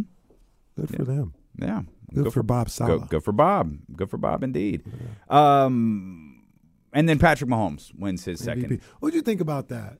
I thought it should have gone yeah. to Jalen Hurts. No, I, I figured it was coming down to – I didn't look at the the, the voting numbers. He was second, obviously. Jalen was second. I, I figured it was between Patrick Mahomes and Jalen Hurts, and I don't think it's out, yeah, outrageous. It's not, outla- it's not outrageous that Pat got it. I just thought Jalen was Jalen was really it. good. Yeah. And, and it, it, it part of it is – and, uh, you know, I'm not. I, I don't know. Part of it is I think maybe the – like Jalen does this season – Mm-hmm. next year, he's probably not in the M V P conversation. Mm. I think there was a, oh man, okay, we were wrong about Jalen, mm-hmm. and okay, he's a he's a he's a good ball player. Had a he was phenomenal. Patrick Mahomes was equally as great. Yeah. Uh, I, I have no I have no issue with that award. I wouldn't have had I wouldn't have had an issue if it went to Jalen Hurts. The only reason I, I, I started to lean towards Patrick Mahomes because Jalen missed like a couple games at the end of the year, and I, you know, maybe that'll make Patrick Mahomes' numbers a little bit more outrageous mm-hmm. in comparison. And then he walks home with an M V P. Yeah. But I think it's right that those two were the uh, the two top vote getters, and yeah. and uh, I, I would have been good with either one getting it. one hundred percent. I got a question for you when you talk about football. Brock Purdy got three votes. For Good for Brock Purdy. All this talk about Brock Purdy might win offensive. Well, he was one of the finalists. He got three votes. Good for, good for Brock Purdy with his three votes. Um, when you talk about the the football ratings, I think the ratings that came out about the Pro the, Bowl. And, the television ratings? Yeah. Okay. And they were high. I don't have the exact number, but they were high, and it was like, man, it's crazy. People are just, we love football here, and we're watching football. To, do you know anybody that watched the Pro Bowl? Uh, I don't. I don't know a single person that watched it. I don't know Jesse? what's going on. Jesse, did you watch it? No. I didn't watch it. I, don't, I know two people that watched it, right? But I know every – I think the um, – I saw it uh, where it was so much higher than LeBron's game, right, the the record breaker. The Pro Bowl was so much higher than No, I get what you're saying, but what? Yeah. Yeah, I think what was that, three point seven million or something like that? For the for T N T. LeBron's game? Yeah. And it was like, I know, I maybe I'm just a, a basketball guy instead, but everybody I know saw that moment. Everybody. Yeah. I don't know anybody that watched the Pro Bowl. That's probably that's probably your personal algorithm. Maybe, I guess. So I, I I'm I'm going to Th- this isn't over. I'm sorry. What? Six million for the Pro Bowl? Sunday's inaugural N F L Pro Bowl, Pro Bowl games averaged six point two eight million viewers across A B C, E S P N, Disney X, XD, whatever. What oh, the hell is that? They had a Disney X D broadcast. That's a, that's a channel. That? Disney X D it's is like a channel? It's like a Nickelodeon type channel. Oh. Good for All him right. putting it on Disney X D. D-Lo ain't got no kids. That's why he don't know what Disney X D is. I have no idea. It says the Pro Bowl averaged fewer viewers than uh, last year's All-Star games in Major League Baseball and the N B A, with the caveat those two events are more traditional versions of the retrospective sports. The reimagined Pro Bowl was a flag football game. Uh, you know, the, the okay. I'll say this, though. The crazy thing about it, I'm not even saying, like, necessarily like they're lying or nobody watched it. No. I just don't understand. Because look, look I, at the look at the Allegiant Stadium. The place was packed for the Pro Bowl. What are these people what are these people doing? I uh I I can I think I can answer that. And this isn't an, an opinion. The, the, this these are statistical studies, at least dating back five you know, maybe four to five years ago. Mm. Uh, the audience for N F L games, despite the fact we love it and we talk about it, it's it's different. It's not our audience. Mm. It's a little older. It's a little paler. it's it's a little different than like the N B A, right? Yeah. And part of it is it it, it it absolutely is your personal algorithm. Mm. We in we in a basketball country, you know. It's forty-niners cool, Raiders. You're an Eagles fan, a Dolphins fan, whatever. I, fine. Mm. This is king. This is a, a Kings place. Like we're we're talking basketball, Kings N B A place. Yeah, and so our follows are centered almost ex- not not exclusively, but primarily by the N B A. Mm. And so when we log into Twitter, everybody's watching LeBron James breaking the record. Mm. But a lot of those people who are watching football, I don't I don't know that N F L Twitter is a thing. Right. Outside of like, right. outside of Schefter and Ian Rappaport, like you get you get news from them. Right. But when has anyone ever said, "Yo, N F L Twitter is jumping"? Right. It's not a thing. Who's the worldwide wobe of? Uh, yeah, it's not there. Like it's it like the worldwide wobe might be Baldy. Like it's not a right. it's not a thing. And so so much of our life is is on these phones and these social media channels, that it's surprising to us when we're inundated, inundated, inundated, inundated with LeBron and the Lakers and the scoring record and history and the N B A. While these other people who just aren't on social media mm. are watching a flag football game. They, they very well might be. They're on Parler or whatever that other website is called. Like, they're over there. The audiences are different. Like, the numbers bear out. Like, the audiences are are different. It's it's in a way, this is the Colin Kaepernick conversation. Mm.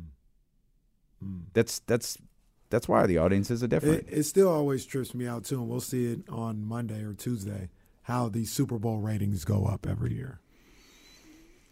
Yeah, I, that I'm always weird. fascinated by. That's kind of weird. Like, every metric of like a television show, and they're like, wrestling's a great example. Mm. Every metric of how you measure television shows and people who watch television goes down year after year after year because there's plus three and there's plus seven D V R viewing, mm. right? And so if you are, if you're, if there's a series like Snowfall's coming back, right? Mm-hmm. If you're, if you're, if you're uh, DVRing Snowfall, but you want to get four or five episodes in before you start watching because you know you're going to binge for five hours, they don't get credit for those views.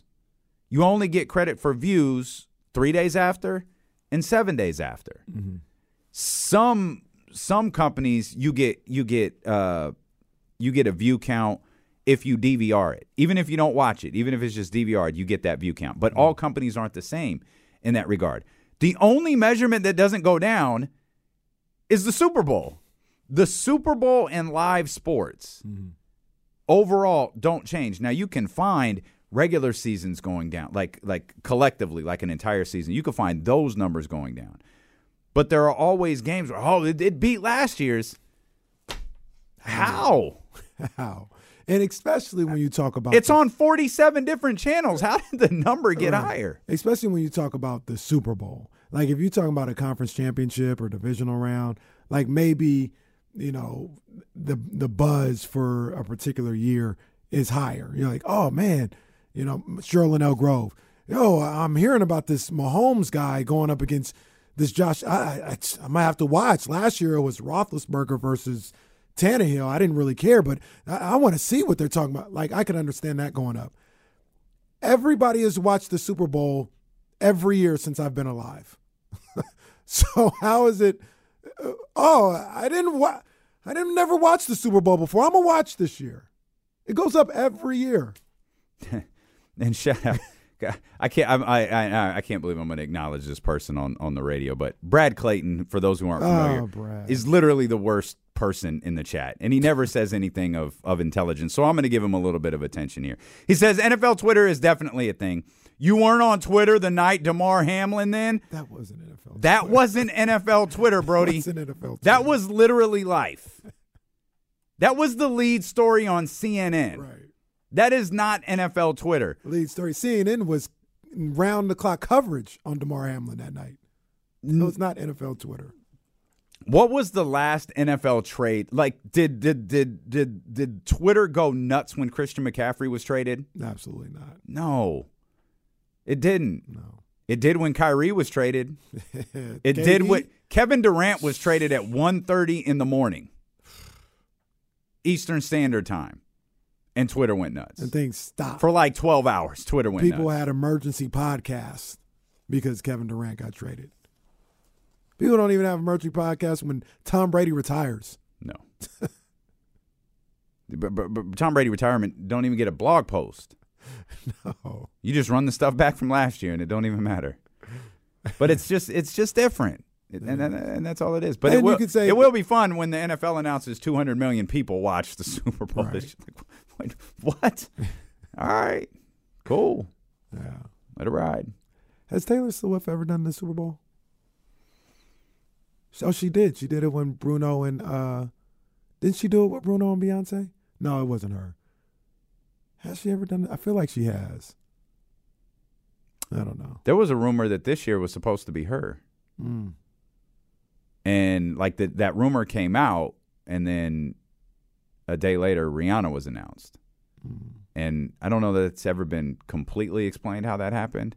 Whereas if they offered it to her, or if it wasn't final and someone like released it too quick, mm-hmm. or if she backed out and they I thought, oh my God, that. What are we going to do? Yeah.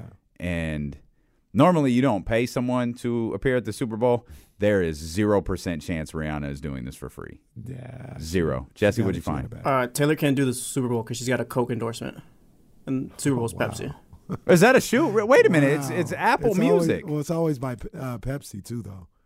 It's it's a lot of the times it's Pepsi. That's what the article I just looked up right now says, but maybe before then. Before she I think Apple just maybe this year endorsed this one, or maybe it's just Rihanna. Yeah, but wasn't like, it this year?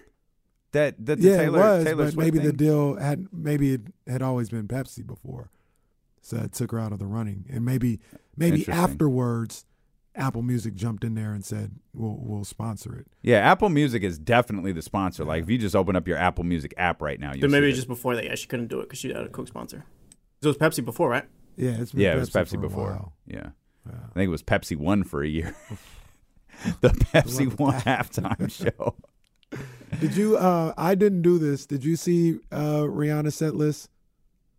It's out. I think it's either a rumor. I don't know. You fall for everything. It's on the either internet. Well, the the professor had it out there. He was talking about. Oh well, the professor knows. The professor probably he, got it he from had Rihanna. An article on there or something. I heard somebody else talk. I think uh, Rory and Mal were talking about the set list was out too. I don't want to know. I. But that was a good call by you. Did I, you see the commercial? I don't want to know either, but I, I wanted. I I I was going to ask what the what the first song would be, but if everybody knows, it's not worth asking. Did you uh, see the commercial? The Rihanna trailer? Yeah. Yeah. You say that was a great call by you. The song they went with the whole time. Oh yeah, but I did. I I. But it, you think that's going to be the open? It might be. I mean, hell, they chose that to. Yeah, yeah, to do the commercial with. That's that's going to be a big part of the show, I think. We'll come back. Uh, it's Trista Crick time, baby. Trista hey, Crick live Crick. from the Super Bowl. Uh, she joins us. Plus, I've got a question about a retired quarterback uh, from Green Bay. Oh, it's this, huh, this guy. Good friends with Brad Clayton, I believe. We'll talk about oh, that when we return geez. here on Sacramento Sports Leader E S P N thirteen twenty.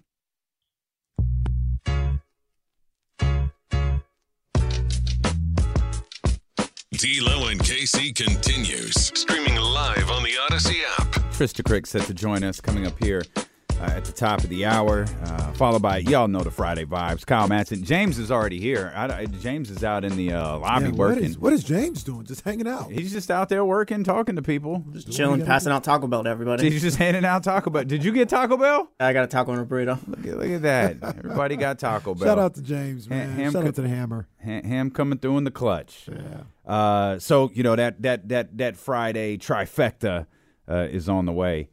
Did you did you happen to read the latest Brett Favre story? Um, uh, some of it, but I know what's going on. This is this guy's a jackass. This dude is suing uh, Shannon Sharp, amongst others, um, because of uh, the way he's been portrayed in this. Pat McAfee's the other one. Pat McAfee. That's the that's the other one. I couldn't remember if it was Pat McAfee or Colin Cowherd. That's the other mm-hmm. one. Um, because of the way that he's been portrayed in this. Um, what, as a criminal? As a criminal, yeah. This dude, man. The thing I did, one, one of the episodes, we were talking about Bomani Jones the other day with the professor. One mm-hmm. of the episodes I did see of of, of Bomani Jones. I saw that too with uh, with the, the, the high school legend who's getting... Uh, getting wrapped up in that. Yes. Yeah. And he had a he had a bar. Yeah. Cool. Yeah. It, it, it, that's he had a bar. That's one of the, the the Marcus Dupree is the guy's name. That's right. That's one of the best ways that I've seen this this whole thing laid out. Uh, but yeah, Brett Favre. Brett Favre. Not only is Brett Favre not in jail, he's now suing people. Come on, man. Come on now.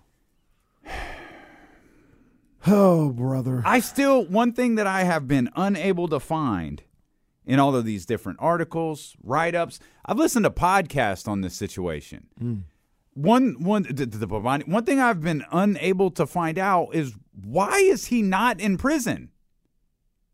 What am I missing about this? I have no idea. He stole. He stole from... an entire community. Mm-hmm.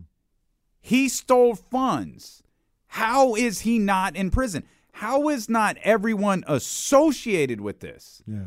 not in jail? Well, it seems like, and you saw the same thing I did when, when Bomani laid it out, it seems like there's a lot of people who've done this. And and nothing is happening to these people, which is crazy. Which is what do they call the this? Other one? John Daly was, I think, another one. What do they call this? Wh- white collar crime? Is mm-hmm. that what this that's called? White mm-hmm. collar crime? Mm-hmm. Mm.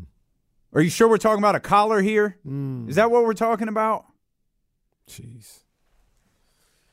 Ridiculous. Oh, man. I can yeah, that that's that's bizarre, and it's still always underreported, I think. I don't think E S P N's done anything on it. I, First Take, where you at? yeah, where you at? Right. First Take. First yeah, take, right. They, they quick to talk crazy about Kyrie, but they let Brett Favre do whatever.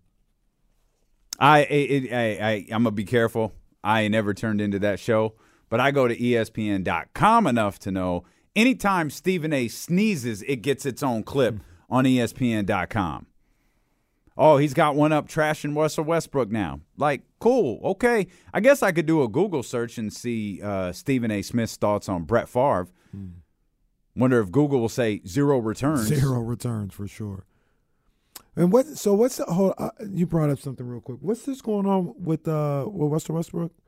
I guess I missed this. Like, uh, they were calling him a vampire because he like sucks the life out of the locker room or something like that. So Ramona, I think it was Ramona, wrote an article yesterday about how like this all came to an end. And no, it wasn't Ramona. It was um that quote came, I think it was from Dave McMenamin. Okay. It was in his article. And this was this was the thing that agitated me about Russell's entire tenure in, in Los Angeles is has LeBron ever had an issue saying something about somebody? Not that I know of. Even if he did it subtly, we all knew who he right. was talking about. Right. Never said anything bad about Russell Westbrook. Anthony Davis never said anything bad about Russell Westbrook. Reading this article, and it's it's it's been these guys with The Athletic. It's been Dave. It's it's really been Dave McMenamin all season long, where it's clear Dave is talking to like the same player over and over and over and over again. And this player said getting rid of Russell Westbrook was like getting rid of a vampire. And and and and. and I think that was that was the quote, mm-hmm. and then McMenamin explained, "Wow, he was sucking the life out of the locker room." Okay, dude. All right. Look, I know I'm the Russell Westbrook defender, but like reporting is so lazy. Mm-hmm. So like, oh, okay, cool, because the tone, the tone in all of McMenamin's quotes all season long were exactly the same. Right. None of them were on record either. I can go on record and tell you, you name a person, I'll tell you how I feel about them. Stop being a coward. Right. I These dudes, are, they, they, they, that type of stuff is so cowardly to me, and it's trash. I, I really don't know why um, Russ gets kind of portrayed the way he does. I really, I, I really don't understand it. You know what I mean? He's, he's, he's good in the community. He can be a little surly. I get it. Like, I understand that. He's...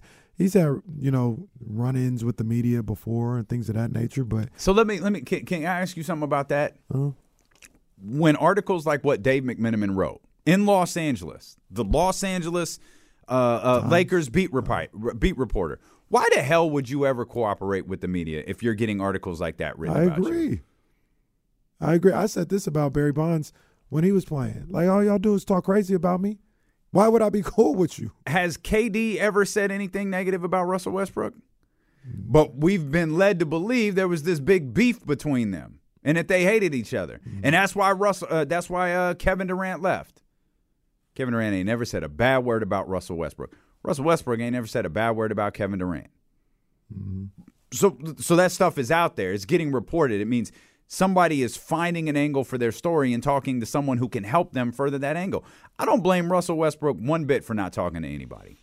I wouldn't either. We criticize LeBron for, like, having his circle and his media people, like the the, the people who carry his water, so to speak. Mm-hmm. I can assure you, if I was the level of LeBron James at anything, that's exactly what I do. Mm-hmm. I'm not just going to go speak to some random person who could take anything I write and turn it into whatever they want, and they've got – you know, some other dude, because they got my name on record, but they don't have any other individual for this story's name on record. Yeah. Kiss my ass. That ain't going to be me. Right. No, I, like I said, it, it reminds me a lot of the Barry Bonds thing because people are always like, uh, Barry Bonds was a jerk. Like, you guys, number one, that stemmed, I think, from Barry watching what the media did to his dad. And he was like, like when he was playing, he's like, it's, y'all are not here for me. Like, y'all twisted. That's it. And Barry took that through his whole career. Mm-hmm. And, and, and sure enough, all they did was slam Barry all the time, all the time. He's like, I don't fool with you guys. And, I and just, that's why they slam him, because he doesn't give them the the the the, the story that they want or they need or or what they pitch to their editor or all that stuff. So, oh, okay, I'm gonna, I'm gonna make your life miserable miserable while you're here. Yeah, we ain't got we ain't got nothing to talk about. We ain't got nothing to talk about. Luckily, new media is here. hey, hey, you joke, you joke, and I think Draymond was ass backwards stupid for calling himself new media when his podcast company that he's on is run by Colin Cowherd, who is the oldest of old media out there.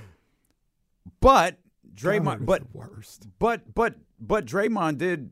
That's Draymond's an N B A player with a big platform. He's mm. like, hey, I wasn't in that locker room. But y'all are dead wrong about Russell Westbrook. Mm. I saw that clip, and and and and that's the that's the the, the I think the new media line is stupid. Mm. But that is the approach of a guy who doesn't have an agenda. Mm-hmm. Dave McMenamin, he has a job, right? And he's he has an agenda. I'm going to get clicks with this. We joke about how Uh, Sam's got to post an article. Well, he's going to be at the Laker game this weekend because he knows he can write about LeBron, and everybody's right. going to read that. Well, look, and it's, to a certain degree, this is kind of what I talked about a little bit, and I know it's a little different, but with like Kyrie Irving, right? Like how the media looked at him one way, the players, they cool with him. What are you doing? What do you mean? I'm waiting on you guys to let me in. Like, where are you going when this is over? Like, you've got, you are sparkling. You've had jewelry on all week. Like, just made up. Oh, like she, this. She boy, doing her thing in A Z. Tri- boy, tri- I got Trist, shades off for Super, Trista. She doing her thing in A Z. Super Bowl Trist is a whole different vibe. I tell you what. I'm gonna hit you with the. I'm gonna hit you with people. the Doc Rivers line real quick. Are you in bed? You are. Okay, I just wanted to make sure you you no, are. No, I bed. just sat I just sat down. I just checked into a new hotel. They moved us from where we just went or where we just were. And so I just literally just checked in like twenty minutes ago, and I just sat down on the bed, and that, and I was like, well, I mean, better better more comfortable place than a computer chair. Well, oh, that's yeah, facts. I'm not mad at yeah, that. That's facts. Official introduction, by the way. Trista Crick, uh, BetQL, BetMGM tonight. Live, Good lighting right here, too. Good lighting. You look it's great. great. It's great lighting. You look phenomenal. Thank you. I mean, the jacket, that joint is sparkling. Yeah. Like, you look magnificent. That was what I was thinking about. That's what I left in your car. I was going to wear it to the to the Golden One, and I was like, it's just not the right vibe right now. Mm. Oh, your vibe was perfect for the Golden One. I think Center. you definitely Yeah, that's what I was saying. This was just too much. It was just too much at no, that you moment. Good. If you would have wore that, you would have been Yeah, you'd good. have been fine, too. Yeah, it was all good. Mm. Straight. Hmm. Hey, I got a question. Was, you're well, you're yeah. at the Super Bowl. What's what's mm-hmm. better, Super Bowl, N B A All-Star, or Summer League? Summer League. Summer League's the best. Summer League. Three? Summer League and March Madness are one and two. March Madness, hmm. like the Final March Four. March Madness is great. Yeah, Final Four is awesome too. Hmm. A lot of kids. Like just enjoying life. A lot of coaches from every team are there. So if you want to network at all, mm. everyone's there. They're all staying very close by one another. So you can just come up, run up on them. I think I saw, I think I saw like Bill Self just like at the hotel bar one time, just kicking it. Just like, hey, what's up? Like Kansas, you know, all the Kansas fans are staying like we're right near where the Kansas players are. It's cool. It's really, really cool. And there's days in between off. Mm. So you get time to see the city. Super Bowl is hard because there's just no time to rest. There's just no time to see everyone you want to see. There's no time to do all the things you want to do. The game is trash. Like going mm. to the actual game itself is not good. It's mm. a T V event. Mm. Summer League is incredible. The access at Summer League is phenomenal. The, you know, obviously the basketball is not good. right? But everything else is really good. There's plenty of time. I didn't eat a lot at Summer League, but I did I did meet a lot of people. N B A All-Star Weekend seems like it goes by really fast. When we talk about those other things, it does. We're talking about a week, right? N B A All-Star mm-hmm. Weekend is like Friday. Yeah, but you don't really sleep. No, you get you, you start Thursday. You don't sleep. Yeah, Thursday for sure. Thursday. And the the, the, the the great thing about N B A All-Star Weekend is you could go home Sunday before the game. Mm-hmm. Yep, that's what I always did. Yeah, you don't need to be there. No, absolutely not. It's Although cool. They, it's cool to see one. You really don't need to see more than one. They have some. They have some game day after parties that were pretty fly. One time I went to not the ones that matter. Well, M J's party is not the day of the All-Star well, game. No, M J's party is not. But um, doing some went work, to I got to go stuff. to uh, um, a show after it was All-Star Game night. Hmm. Uh, Travis Scott and S Z A mm. did a show. So they okay. have stuff like that after after the All-Star Game. I guess that's probably for the locals, though. Yeah, the All-Star's a little ratchet. Yeah, coming oh, off a little, of a little? coming off of Super Bowl, All-Star feels incredibly ratchet comparatively. Are you doing that? Are you going from Phoenix to Salt Lake City? I can't do it, guys. Like, I'm already starting to get under the weather. We've had multiple people get sick on this trip. We've had to have people fill in. It's no, it's a no for me, and especially if it was like Miami. It's like, oh, yeah, All-Star game in Miami. I'm going to power I'm, through it. I'm going. I'm up there. I'm coming. But uh, All-Star game in Utah, womp, womp, womp, no, thank womp. You. I'm Trista, out. You're running one hundred seventy degree temperature. It's fine. I am going to Miami. It's all good. Oh, bonito. I mean, I mean, it's fine. I'll go. The heat will break my fever. It's all good. I'll be in the whirlpool. Hey, I want to dive into everything that, that happened uh, this weekend. Um By but, the way, excellent outfits for you guys. Oh, thank you. Oh, thank you. I mean, thank you know, you. I just I got mean, a, I just are, got a thermal on. I ain't got a shirt like Damian. I think we are the we three. We see what time it is. We are the three flyest individuals on on, on a live stream right now. I think that's accurate. Thanks. I agree. Um, we, we we we brought this up. It's probably a weird place to start, given that like Kevin Durant was traded and Kyrie Irving was traded, and all of this stuff has happened since the last time we talked, but. Why was why did things why was Gary Payton the second? Why did that go so poorly quickly in, in, in Portland? You know, I've been thinking about it all day. You know, I've been thinking about it. Seriously, I've been thinking about it all day. What is it that happened that turned left so fast? He was injured for almost half of the season. So it, that couldn't have been it, right? Couldn't have been his role right. that he did not like. I, in my opinion, it has to either be, I mean, he's from Bay, the Bay Area. He was in the Bay Area for the Warriors. Portland is not that. There is no, there is no honeys out there that you can scoop through. The things that you can do in Portland are very, I would call them undiverse. Mm. Uh, There's pockets where things are good, you know, and pockets where things are cracking. But that those pockets have gotten further and further away from the center of the city as we get a little gentrification. And so it, that, or like maybe the team culture is not as good as it used to be. Mm-hmm. It's weird, though. Mm-hmm. Did you and maybe losing, maybe losing. Did you did you see like um, did he look unhappy there? I didn't feel like he he did look like when he played he was. He was out there. I, I didn't know it was a, it was an issue potentially out there. I've sent some. Well, how how about this? Next Friday, hopefully, I'll have some more intel. I've been sending texts like, "What's the deal?" Mm-hmm. It's like my number one question to the insiders that I know is, "Why is Gary Payton?" I thought that the Warriors at one point just wanted him that badly, but apparently he asked out. He asked to be moved. Mm-hmm. Okay, so we'll so, table we'll table the Gary Payton the second we'll conversation ta- yeah. for next Friday. But it was weird, wasn't it? It was like very yeah. strange. Yeah, we were so focused on the Kings doing nothing yesterday that that we uh, we we we started talking we about. Um, no, we didn't miss it. It, it. It was just like, hey, we haven't really discussed like how did this, how did this happen? Like, why did this go south so quick? Uh, it so. could have been a money thing too for the Blazers, like in terms of wanting to move him. Because Matisse Thybulle makes a lot less, and he's a lot longer, um, a lot longer of a wing, just kind of a bigger body to pair with Dame.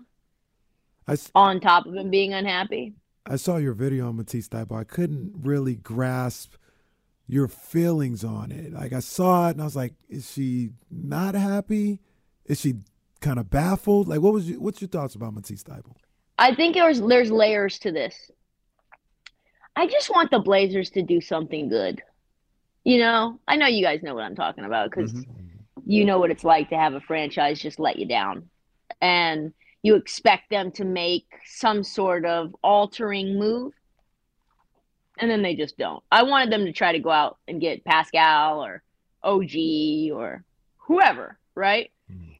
And for it to be Matisse and Cam Reddish, and I like Matisse fine. He's a good on-ball defender. Mm. Can't can't play a lick of offense, though. Mm. I'm not sure if it's going to matter, but neither can Gary Payton, and I was quite excited about Gary Payton. Gary Payton's not, like, the best offensive guy.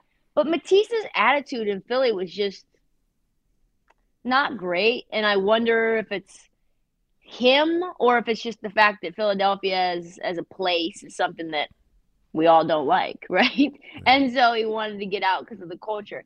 So, like, that was part of it. And then you pair that with Cam Reddish, who I'm not – he's a bucket, but I don't know about him in terms of his focus, in terms of his consistency, his coachability. It didn't feel – it felt like if you put Cam Reddish and Matisse Thybulle together, we get the player that we actually wanted. That's a hell of a way of putting it. Yeah. What do you think about the Kings not making a move? I mean, obviously we're talking about Portland, who's behind Sacramento, and then, you know, we'll, we'll get we'll get to Phoenix and all of these little moves that were done elsewhere, but Sacramento just – Monty said we're good.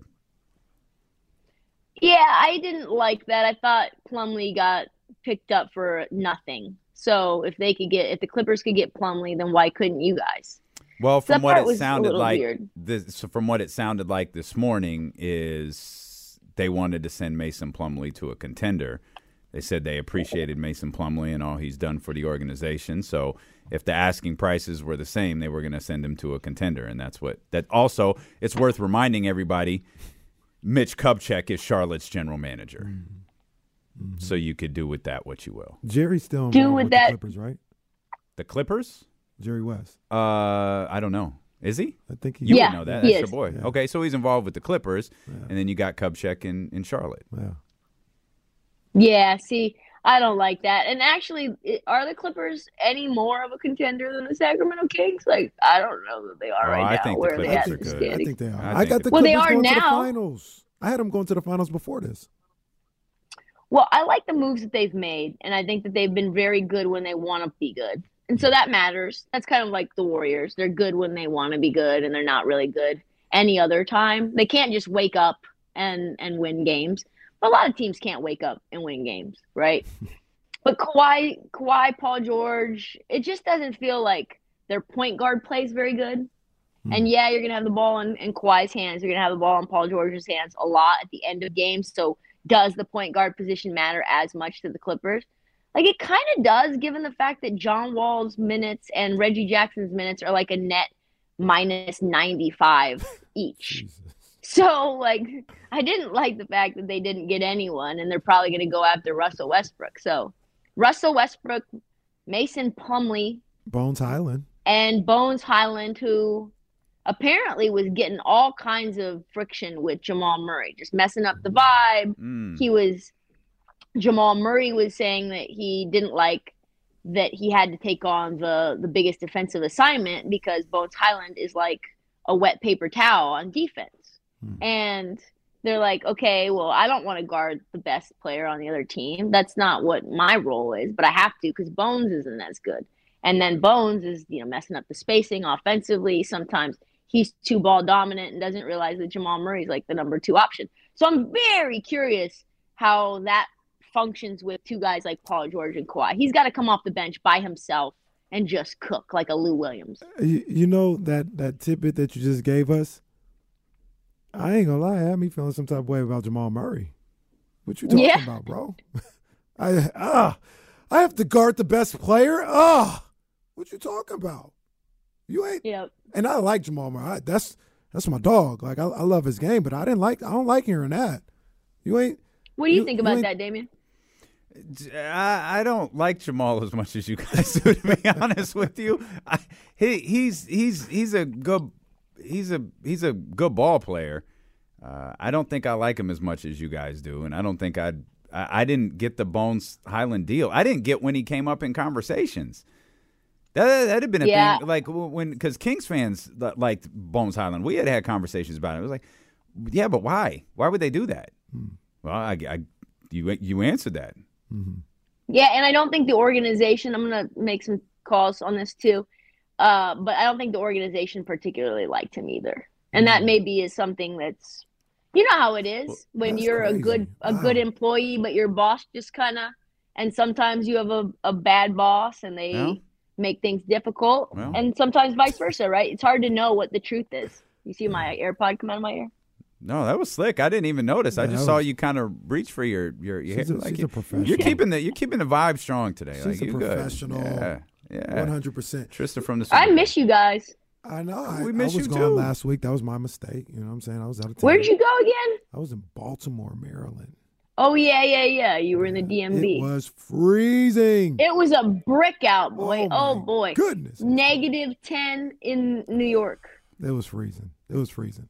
Um, but mm. you mentioned, like, uh, Mason Plumlee and the Kings not getting in on that or whatever. But we, we kind of laid out a little bit. Kupchak, possibly Jerry West having something to do with it. A lot of times when we talk about these trades and trades not being made by the team, you know this, Trista, it's, it's, sometimes it's not the fact that the team didn't try to make it happen, but there are yeah. things outside of their control. Like like you just mentioned, Dame, the Hornets might have been like, hey, if all things are equal, I'm going to go with my guy, my guy Jerry West. I got forty years with him, so I'm going to do business with him. No shade to Monte McNair. He's cool, but this is my guy Jerry. I'm going to do business with him. That That doesn't have anything to do with Monte McNair. That's not his fault. Like, he yeah. did everything he could. He put up a great offer, potentially. But now we're talking about personal relationships. Let me ask you this, too, because you think about the Kevin Durant trade to the Phoenix. They were only going to do the deal with Phoenix. And where did Sean Marks play? Mm. Phoenix. Mm-hmm. So maybe there's some, like, former love association. Yeah, he wasn't with James Jones, and obviously Matt Ishbia is very new. That's a big balls move for an owner who is there for less than a that day. Big time. Literally less than a We say, like, he's been there for a cup of coffee. Like, literally his coffee was still warm if he had it in a thermos. Like, the coffee he was drinking at his press conference, still warm when that deal gets made. I'm going to guess the only thing that moved Sean Marks to make that deal was the four picks. I don't think it was any sure. sentimental feel for the Phoenix Suns. It was four first-round picks. Oh, Mikal, you got it. Here. Memphis w- Memphis offered four for- first, though. Mm. Memphis was trying to get K D, I heard. And that was mm. a team that I thought, like, people get upset here about the Kings or whatever not making a, a deal. I wasn't really tripping at all because I like the team. And, yeah, they got holes, but uh, I, I I'm not tripping off them not making a deal for Mason Plumlee. That's not the X factor to them making the playoffs or not. But Memphis is a team that has a lot to give, and they didn't do anything. They're struggling. You want to talk about everybody else around them getting better. It's exactly what happened. They didn't make a deal, and it's it's interesting to hear you say they tried to get Kevin Durant yep. and, and didn't make it. Yeah, I think they tried pretty hard to get him and O G Anunoby. It was just a couple of teams that didn't want to make the deals. And I think it's – It's hard to know which, and I, you kind of have to know their the pattern of behavior of teams in order to assess, like, did they just not want to get a deal done, or was there no deal really to get done? And then you can judge that franchise and their behavior accordingly, right? I think for Portland, they didn't do enough. I think there was more to be done on the edges that they could have done. Maybe they're just stockpiling picks. For Memphis, doesn't feel like a deal was able to get done. For the Clippers, I am very curious why they couldn't get Fred VanVleet. I, I maybe they don't have enough picks because they give him all away in the Shai Gilgeous-Alexander trade, which is, thinking back, absolutely bonkers. Mm-hmm. Bonkers. Do you guys think really Kawhi does not go to the Clippers without Paul George? Um, I don't. I don't. I think. That, I, or let me rephrase it. I do think that he goes to the Clippers. I was. I, I've told. I think I told the story. I was told before the Raptors trade, he's going to the Clippers. Hmm. Like, that's where he's signing it. Like, he's going to the Clippers. Hmm. So to think that, like, and, and who was it? The Lakers? Was it the Lakers or the Clippers? Were those yes. the last two teams? I feel like he wanted to play for the Clippers. It, it's it's maybe he just used Paul George. Maybe he just used leverage right there in that moment where he thought he could get a guy in there with him, and you know, set the town on fire. And and because Shea would have been amazing with him. Shea, oh, for sure. Shea would have been amazing with him, but he's he was at the time he was. twenty-one. He was like, good, though. No, he was good. It I only mean, took was, one year. Better, at that time, he wasn't better than Paul George. No, no, no. absolutely so not. So I'm like, if I'm Kawhi, I'm like, yeah, I don't really have time to wait for this kid to develop. Give me Paul George. Go get Paul George. In hindsight, do you think? And what have they done? Uh, I would have done it if that answers your question. They would have done it again. You got Kawhi Leonard coming. Knowing how this thing looks right now, you do you do that. Mo- well, knowing, knowing how all knowing, knowing how everything played out, yeah. Hindsight is twenty twenty. Well, that's what I'm asking you. No, would I would have kept Shea. Okay, but yeah, we, we don't have that luxury at the time. Think about this: Shea, you have Shea, right? Mm-hmm. And then you've got Kawhi, and you've got your little janky point guards that you have, uh, Reggie Jackson and John Wall, whatever. But you have all your picks. Mm. Now you can get Fred. Now you can. Now you have the luxury to get any damn player that you want. Now you can get into the Kevin Durant sweepstakes if you want. True, yeah. But I mean, I don't want to say hasn't hurt him, but they're still a championship contender. I mean, okay, to, Lake know. Show. To, well, okay, clip show. No, no, no, okay. no, hell no, Lake Show. Now, stop it. What? Get that off of there. Can't like everybody knows what time it is. I'm gonna, it is. It's love for the L A. Gonna, he is an uh, L A apologist. He loves. He loves L A. I'm gonna. I'm, I do love L A. I don't love the he, Lakers. He sings, he sings that song. I've caught him singing that song. I love the city of Los Angeles. I don't like the Lakers. There's a difference. Hmm. Pick the Clippers to win the title. That's L A I love right the there. I, Watch your son no, no, a Dodger I think I had hat. Them, did I pick him to win the title or get to the finals? It doesn't matter. I, I still got him going to the finals. Get to the finals. Uh, what else in the in the trade deadline? Sorry to hijack. What else in the trade deadline, uh, like, surprised you guys the most? Well, I, like outside of K D and uh, Kyrie and, Kyrie, and that yeah. stuff. What you think about Kyrie? And I Dallas. like the fit. I you, like the you, basketball so fit. So you weren't here. Dallas came up while we were talking, and you kind of laid out a deal that was pretty close. I think uh, Uh, you had Tim Hardaway involved instead of I I, I can't remember Finney who it Smith. was. It, it, no, because she yes. had Finney Smith. You had Finney Spencer. Smith. In the oh, deal. I think instead oh, of instead, instead of Dinwiddie. That's right. That's right. So if you go yep. back to last Friday's appearance, you were like, I, I I could see that working, and sure enough, that gets done. I but go ahead. Like you you've been on. I wanted to give you your flowers because you were on this from jump. Thank you. Yeah, I think from a basketball fit perspective, it's great. Uh, you're going to have Kyrie be on and off ball like he was with LeBron. And I don't want to really dissect what he's going to be from a drama or non-drama standpoint. But if you – I mean, I'm sure you guys saw that game against the Clippers with no Luka. Mm-hmm. The offense just flows like mm-hmm. water with Kyrie. Kyrie gives me Bruce Lee sort of vibes with the way that the offense flows. In a really beautiful way. I saw the Clipper. I mean, I saw them play against the Clippers. And I'm like, this is the most pace that the Mavs have had in years. Now, can Luka keep up with that pace? Because we know he's probably eating Twinkies as I speak. I don't know. But if he's, I mean, he's a great player and he's going to probably want to have a, some level of assimilation. I think they're going to be really good together. Yeah. Does that mean that the upside of the Mavs is more than it was last year? I don't think so, because defensively they're not going to be good. But it's going to be so fun. The, Let's bring Kyle into the yeah, conversation, sure. too. What up, Kyle yeah. Mattson in the house? Kyle, where? Me and him talked earlier today. Yeah, we're hanging out. Buddy, where are you? I'm in the broom closet. You're in the broom I'm closet. I'm not I'm not confident your, your AirPods are, are connected. The audio quality yeah. is bad. Let, let's go ahead and, and check that. Casey, go ahead, though. Well, I was going to say two things with that because, Trista, I kind of agree with you. I think their ceiling is higher now with Kyrie than it was. Will they reach the ceiling? I don't know, but I think it's a higher ceiling. Um, two things, though. When you talk about playing with Luka and comparing it to when he played with LeBron, LeBron was a, a, a willing facilitator, a willing passer, willing to let Kyrie cook from time to time and do other things. We don't know if Luka's willing to do that. We, I'm not saying he isn't. I think we'll have to say he, he's he's as ball dominant as they come. It's, it is James Harden all over again, and James Harden didn't do he he didn't end up not liking playing with Chris Paul and, and Russell Westbrook. So we'll we'll just see. I don't know if he is or not because he's never really been in this situation. The other thing I was going to say, yeah. people don't like this. I remember Trista, you asked the question I think last week about people's unfairly or over being overly critical of Kyrie Irving. I agree with you. It happens. And they may not like me saying this. He's as talented of a basketball player as I've ever seen. He, I watch Kyrie, and I'm in awe sometimes with what he can do on the basketball mm-hmm. court. As talented as I've ever seen. It's a, it's amazing to watch him play. I wish all the other stuff didn't happen so we could just enjoy yeah. his game more. Um, but I see him, and I'm like, man, it's like a, it's like a wizard out there sometimes. Yeah, the way he dribbles the ball is crazy. What he can do.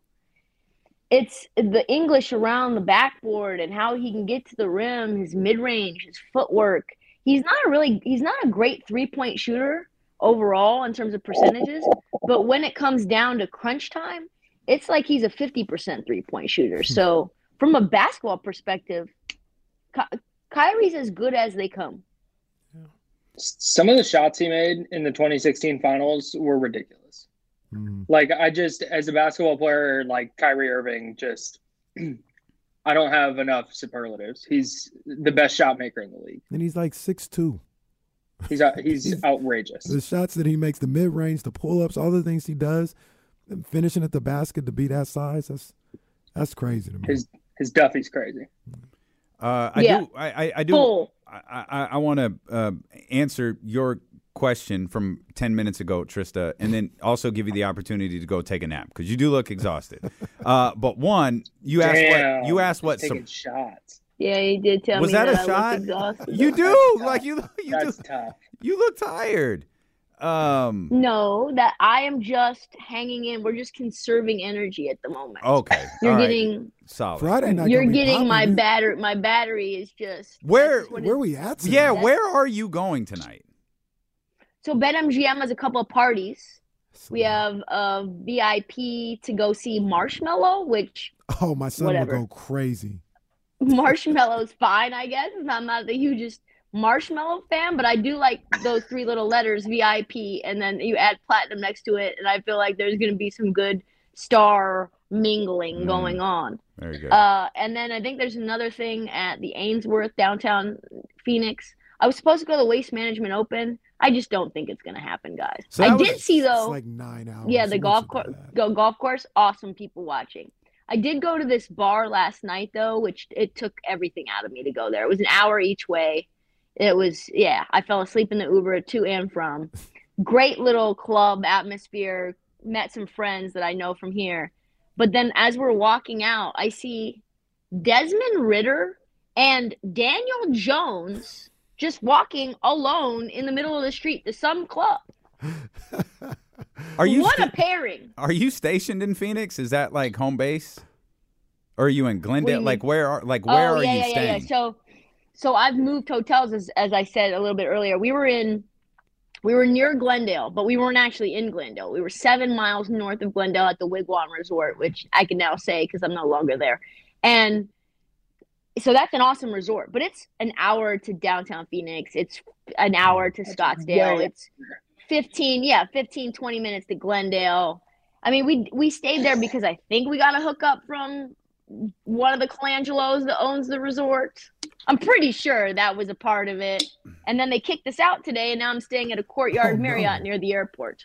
Oh, hey, make sure you got them points, though. Use the yeah. points. Use the points. Oh, I did. They told me, oh, yes, uh, your status gives you an upgrade. And I'm like, oh, so this nice. little futon so this little futon in the room, that's it? That's got it.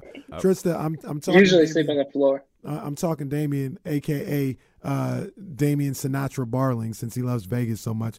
We're going next year. You got us. We just can we just ride your coattails all next. Uh, oh my God, we would have so much fun in Vegas. Yeah, I would literally just because I usually try to sprinkle, you know, seeing everyone. I would just like, I would just. We're just you guys would be the plan, and we would just go around together as a crew, which would be awesome. Damian Davis Junior and Viva Las Vegas. He'd be great there. I have a new idea for a uh, for a show, and I would love to hear what you guys have to say. Somebody, oh, if they try to steal it, it will it will do them no good because I am the key piece of the show, and it's called so, so it's called America's Guest, and it's me going to different like it's like kind of like with Sacramento and Buffalo.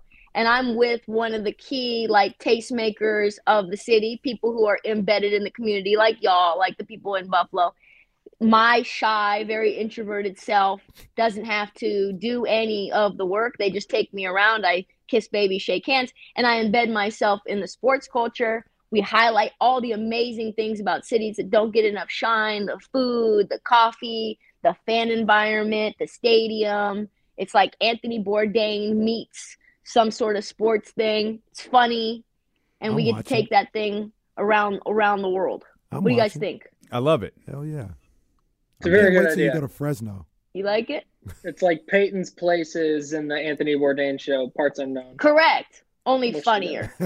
I can't wait yeah. to go Way to funnier. Bakersfield.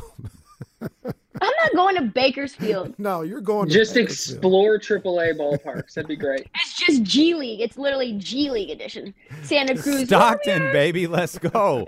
We're going to the two oh nine. Let's go. We'll drive through the two oh nine. That's tremendous. So would you guys do it? Are you guys going to come to Vegas? You guys thinking about it? I'd love to. Yeah, we'll we could go. Happens. You could do the show. You could do the show from the Vegas Odyssey. That's they what wouldn't I did when even. I was there for they summer. Wouldn't even know we weren't here. Just like, volunteering I'm the like, Vegas Odyssey we, studio. They they wouldn't even. Yeah, know. No, they're great. They're really do, they did it for me, and I'm way less important than you guys. And they do it for Jim Rome. Bro, your show is on nationally. Yeah, you're national, fam. Relax. Like I. I well, I did it for the fans. You're going to a V I P Platinum Super Bowl party. Kenny's wearing yeah, but that's because indoors. that's because. Y'all that's because them. our uh, that's because our bosses get to go and they feel bad and they, so they, they haven't really seen us this entire week because they always leave before our night show, and they're like, oh yeah yeah yeah, but just meet us at this party instead of us like supporting you in your show. You're you're so important. I actually have to read this. With a three day free trial, you can try out BetQL worry free. Get the betting insights you need uh, for the Super Bowl with a free three day trial of BetQL. Visit bet Q L dot com today to get started. Do you have, yeah. Do you have I probably any, messed up by not getting that read today. Do you what, what you Good we job, haven't yeah. even this Ditto. Is like a it's a microcosm of the last two weeks. We have not talked to Super Bowl once. Do you have anything going on? Like you got a prop bet, you got Gatorade, National Anthem, like what's going on? I've got Yeah, two I have props. I have props. We talked about it. Go ahead. Are you going to take mine? Are you going to give me Yeah, a, I was going to do one? a bit where I just stole yours. You yeah, do ahead. it. Give this is it. No, it's your thing. It's your thing. No, give Isaiah it Pacheco, out, Isaiah Pacheco under forty-eight and a half rushing yards. Going to be a lot of Jerick McKinnon because there's going to be a lot of pass blocking. And then uh, she's staying away from the Travis Kelce props, which I was going to hammer the over, but it's seven and a half. She thinks it's going to hit seven, but uh, it's juiced to the under. And then she also has a three-way anytime touchdown parlay. This is just three of thirty-six props uh, that Trista's on. It is a Boston Scott, Travis Kelce, Jalen Hurts anytime touchdown parlay. That's a three-leg parlay that'll get you twenty to one. Wow. That's all facts. That is all facts. Mm-hmm. Yeah. What do you think? I, I went on ninety-five seven The Game today, and I gave that you out. You did? Yeah, Kyle Kyle invited me. Why don't you read them the D M that you sent me? Oh. uh, it was okay, so I'm funny. I'm not ready to do that. So he D Ms me, and I'm thinking there's going to be some sort of content gold, and I get this such this funny producer invite onto the show like he did not know me whatsoever, introducing usually- himself. Here you go. Give it to me. It's usually like if I send something to Trista, it's like Jordan Poole sucks or something like that. It says, a, hey, Trista, Kyle Mattson with ninety-five seven The Game in San Francisco here. I was wondering if we could borrow a few minutes tomorrow, Friday, around eleven a.m. Pacific to chat about some Super Bowl bets you like and maybe a little N B A after the trade deadline. Thanks so much for your time. I hope you're well. I nailed it. That's tremendous. Nailed it. He Jesse, did, he did secure the interview. Secure, secured the interview. Good. What do you think, uh, and, and Kenny told me this was out there. I, I, I haven't seen it. I don't know if you have. What do you think Riri's first song is? I want it to be Bitch Better Have My Money. Mm. I, I don't like think it, it will be. but I don't think it will be either. Damian's convinced but, me it's going to be run this town. I could see that. So let me ask you this, because you've had more interactions than probably with Riri, bad girl Riri, and good, probably good girl Riri as well, um, combined, which is like pause.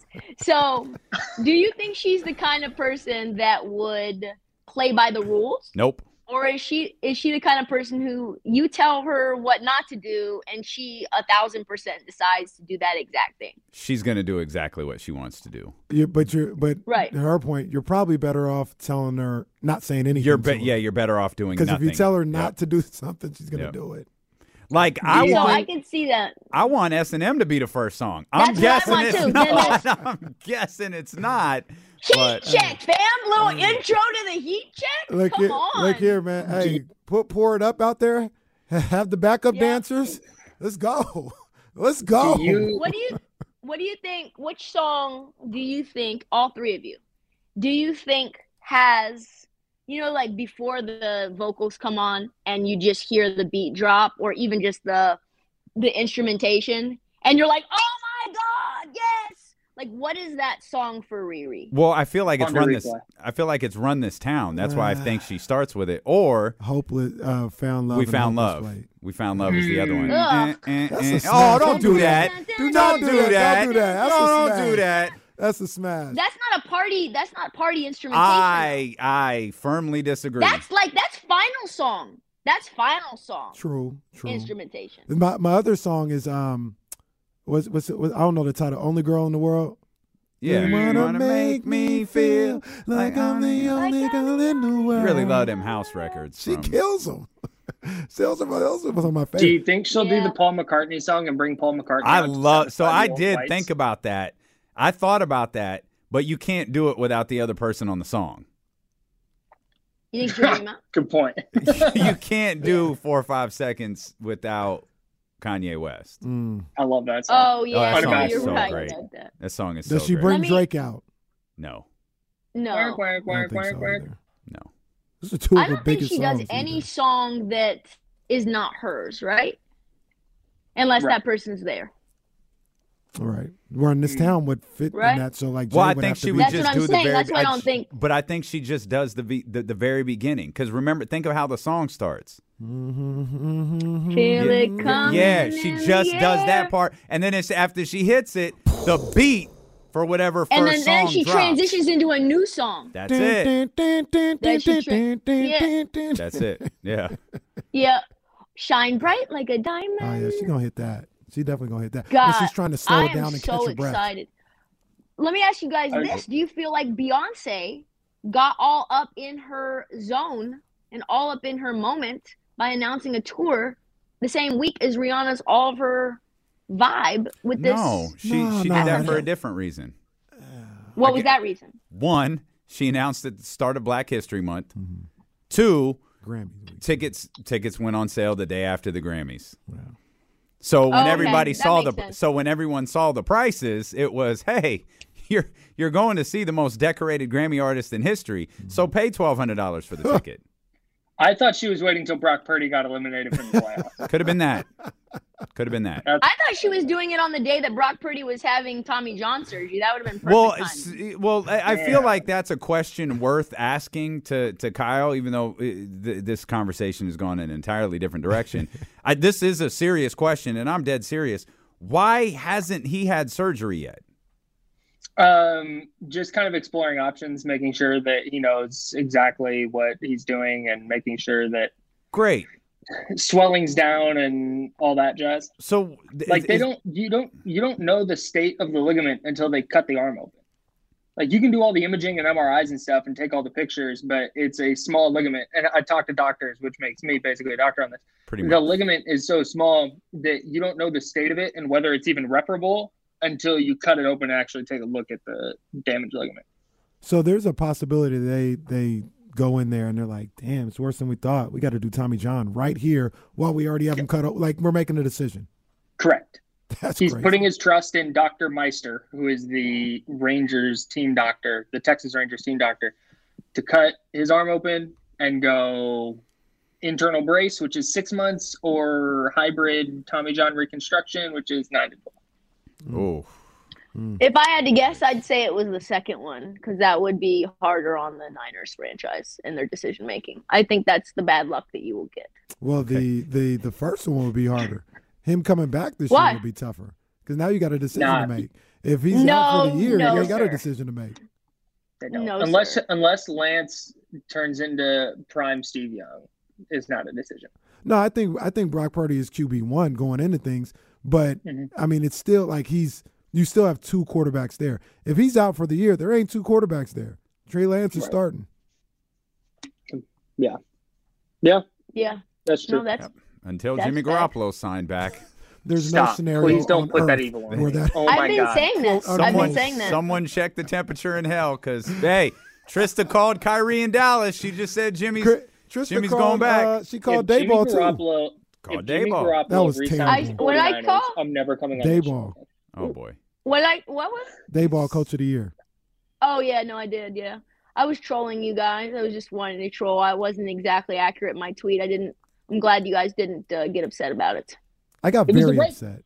It was right. It was the right call. No, it wasn't. No, yeah. no, no, it wasn't. No, it wasn't. It was nine and. If eight. you remove Brian Dayball from the Giants and you remove Kyle Shanahan from the Niners and put league average coaches in there, let's call him Jeff Fisher.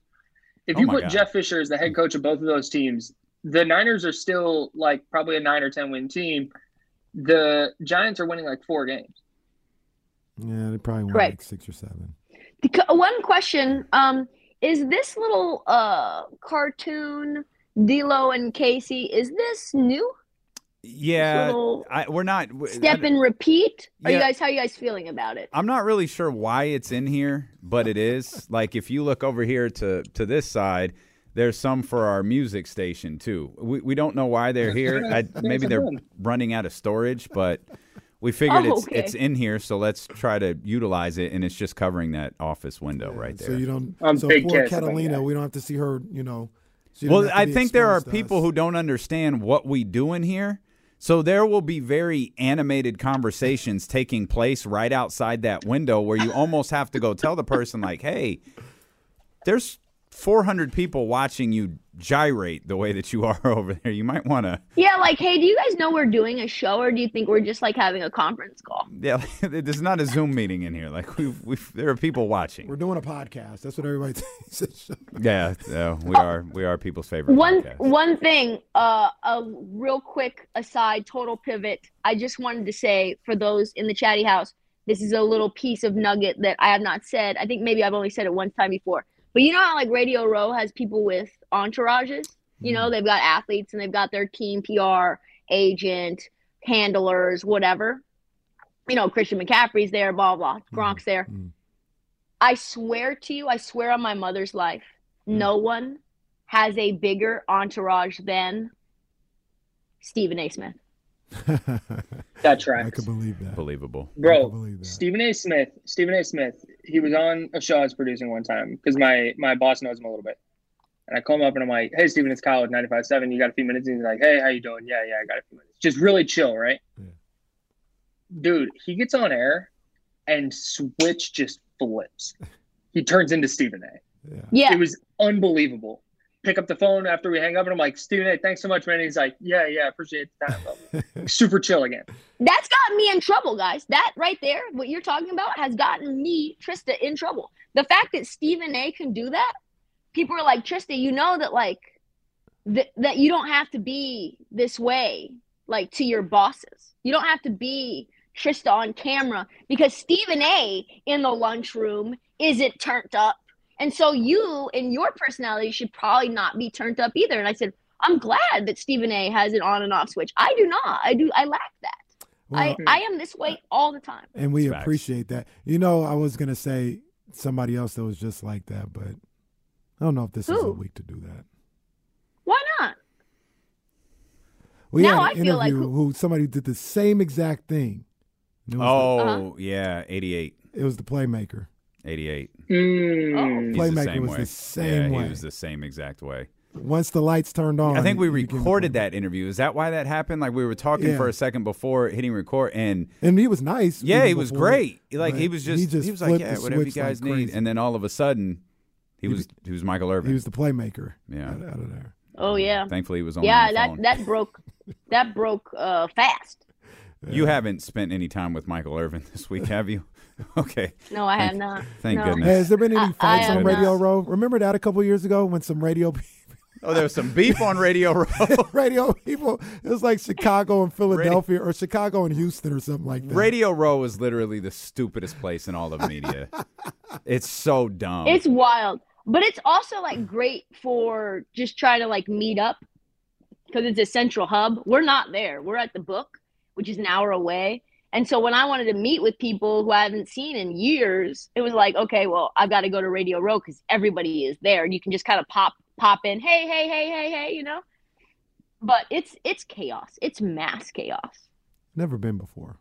One of these days. It's not worth it. Yeah, well, you guys should do your show from there. No, it's not worth it. I want to go just to watch Trevor Lawrence talk. Like I don't know if I'd want to be there all week. That's, that's it, and that's it.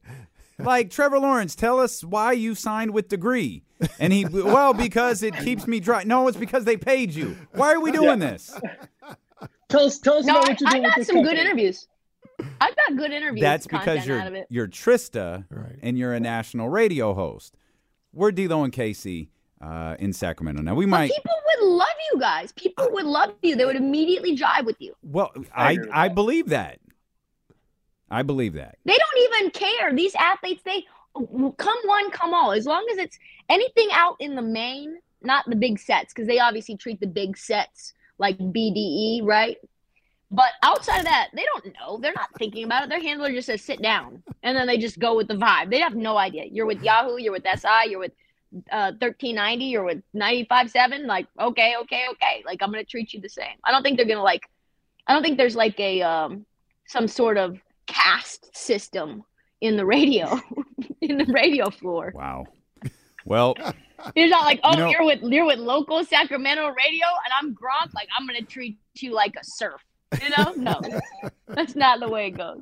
You know, these conversations with that's Trista absurd. started out at ten minutes, and it started out with betting. It started out with betting. it started out with betting. It's better Which, this way, though, isn't it? Like you guys are way better. We love it. It is. It is way. I cancel way everything better. else but you. I cancel everything but you. I'm like, you know well, what? They will accept me in a hotel room in my bed, leaned up yep. against the headboard, because the Pepsi chatty wine. house loves me yes. for who I am. That's and and you, we've canceled every commercial break for the last hour, so we'll be back with more of D-Lo and K C here on E S P N thirteen twenty.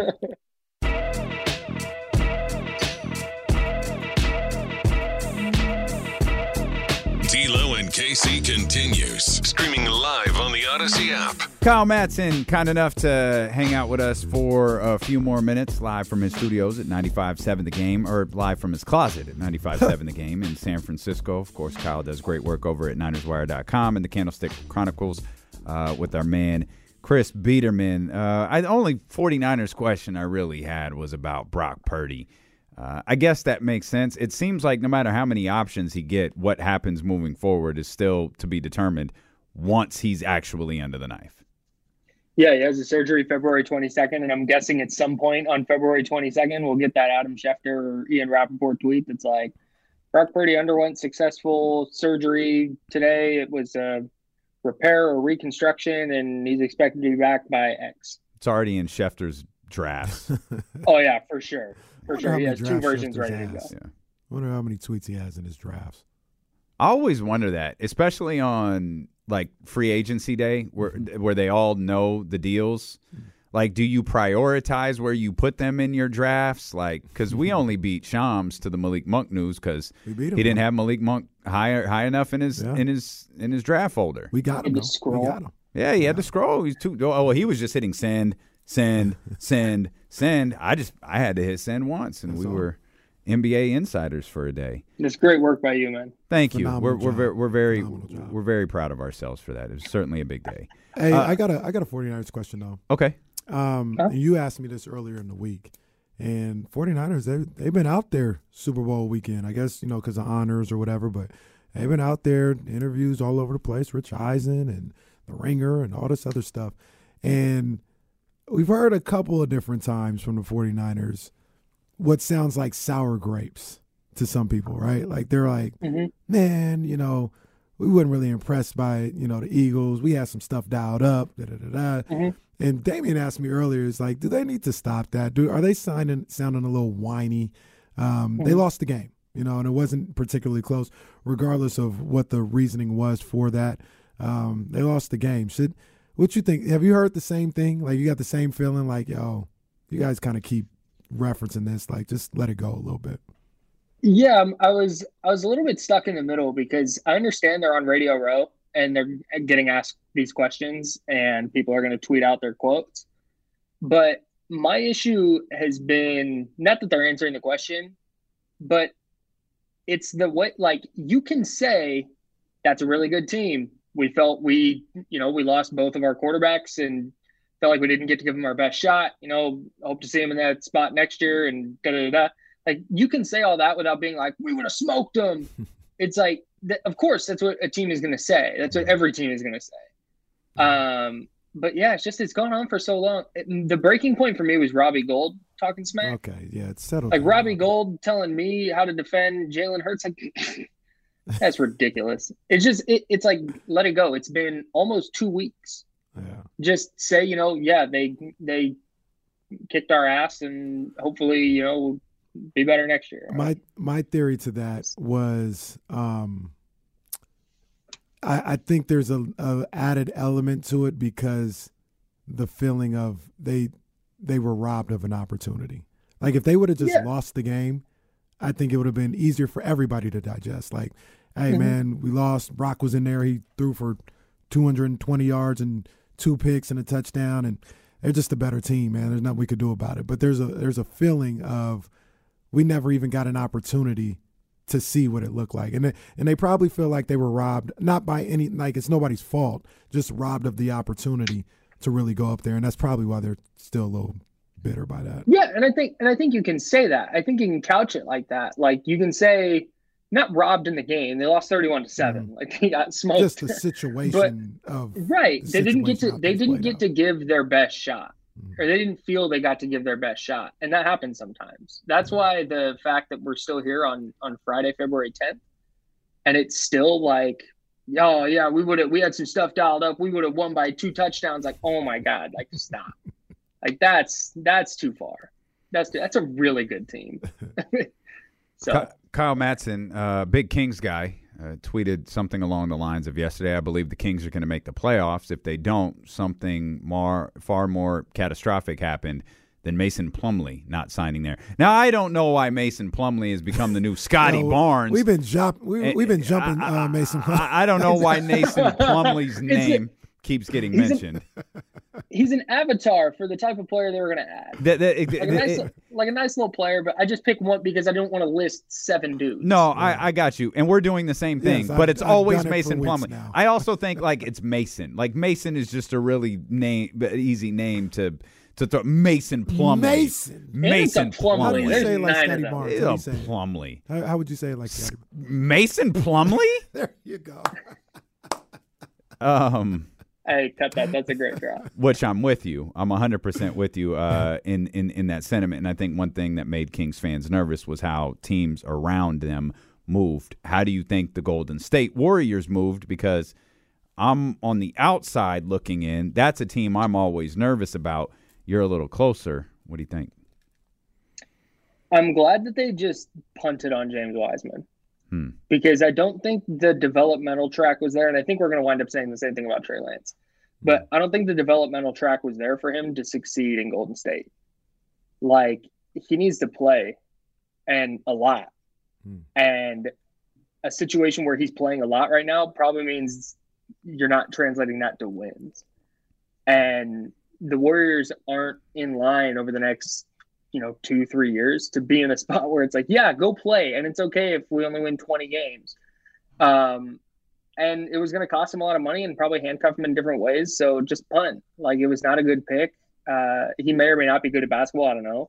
But they get a guy back in Gary Payton the second who they know how he fits. They're not going to need a six-week feeling out period with him figuring out the offense and the defense. Um, they've needed uh, uh, I think every team kind of needs a, a defender like him that uh, if you're in a final series and he gets switched on to Jason Tatum, you don't hate it. Mm-hmm. Like, you don't want it the whole game. You don't want that matchup. But if it's if it's if it happens, you're not freaking out. Um, and he understands the offense. He's good in the dunker spot. He can stand outside and hit a corner three. He understands how to play off of Steph, which is a big deal. So I, I I'm I'm there for for the addition. Um, it he's gonna play when Wiseman wasn't. So I, I I don't I don't think they're like a I wouldn't bet on them to win the finals, but if they were going to win it, I like their chances now more than I did yesterday mm-hmm. or two days ago. Kyle, we appreciate you always being uh, very gracious with your time. It just dawned on me. I don't know where James has been here for three hours. I have no clue where he is. Hey, is James doing okay? Uh, he seemed upset yesterday. Uh, my man was. As my shook. grandmother would say, he was cross as two sticks. he, James is James is okay. Uh, he wasn't happy. Uh, we'll see how James yeah. feels. I believe no. he's here. Somewhere he brought Taco Bell for everyone. Like he's he's here. We'll get James Hamm in the building. Uh, we'll talk about the Kings. We'll talk about De'Aaron Fox making the All-Star team, and we'll talk about the game tonight against the Mavericks. And we'll do that when we return here on Sacramento Sports Leader E S P N thirteen twenty.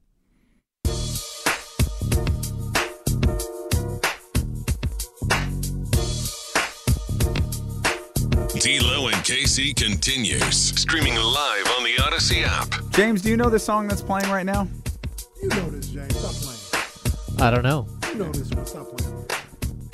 Hey, different cultures. I might have to Shazam it. I don't know. Nah, this, you know, you know this that one by Will Smith. You know it. Stop it. Don't do that. Don't do that. You stop it. Nope. Hey, uh, can I ask James a question before we like well, really dive into it? James is here. Like James has been here for like three yeah, hours. You know, so he fed us. Well, yeah. fed me. Um, we, this is like completely random, but. Do you know where that picture is and where it's from with Vlade with the guns? Vlade with the guns? You never seen that? Vlade with the shot. He's like getting out of a, a S U V, a black S U V, and it looks like a like a mobster type uh, picture. Are you and sure every it's time not Vlade Photoshop? Does something, like was going to work, one of the King's Herald guys put it out there, and he's walking. It looks like he's in like a movie, and they're about to like, all right, let's go execute this guy. And I'm like, yo, where is this picture oh, I from? See I see it. Oh, yeah, yeah, look at that. do, do you happen to know what where this that? picture is from? Um, I, it looks like it's a Super Bowl party. Like if you look in the what back. What kind of party is that? I don't know. If you look at the back, there's like a there's like a big f- banner or a T V or something. Like, what is happening? But I saw it. I don't know why he was up, up hanging around, like on my Twitter timeline yesterday, but he was. And that party, all that party, that uh, picture always comes it, up when something goes on with Vlade. It appears. It I don't think it's real, but I'm just saying, like, was no, it in a movie? Or it like, is real. Those guns were real? With him dressed like that? Dressed like a mobster. Oh, that looks like. Wait, what do you. Oh, maybe we're looking at two different pictures. Then. There's there are two different pictures. There's one of him getting out of a car. That's the one I. That's the with, one like, I'm the looking at. With like the black S U V and stuff. Yeah, yeah. Yeah, there's another of him at a party. Does Vlade Divac really like guns? This is this is intriguing. What, I don't what is know. What is happening? I always wondered, like, what kind of picture is this? Where'd they get it from? It, it's it, it appears to be some sort of. It looks like a movie. The celeb. This doesn't look like a movie. It does. It, well, it looks like a movie scene. Yeah. I don't know what this is. John Bull just tagged like all of the, so we could see all of the pictures. It kind of looks like Old Town Sac. Am I crazy? That absolutely like, looks like Old Sacramento. It looks like he's about to, him and his crew are about to jam well, somebody out. What is happening? The street's too wide. Can't you just call Vlade and ask him? I could text Vlade right now and say, hey, what is this? Why are there pictures of you holding shotguns all over? I've seen those pictures before, but... uh Now, actually, so now I see the other one that you're talking about. This is the this looks like the same event. Yeah, it's the same thing. It, the one with him getting out the truck, that's just him. That's the beginning, and then he went and shot a gun off into the air.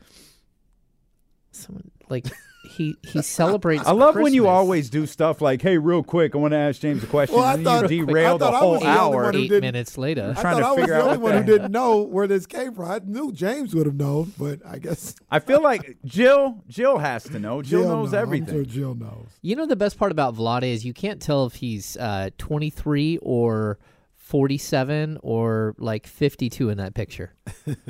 you you just can't tell. You have no idea how old he is. Yeah, this was right after the Western Conference Finals that he fired that out, right? Gee.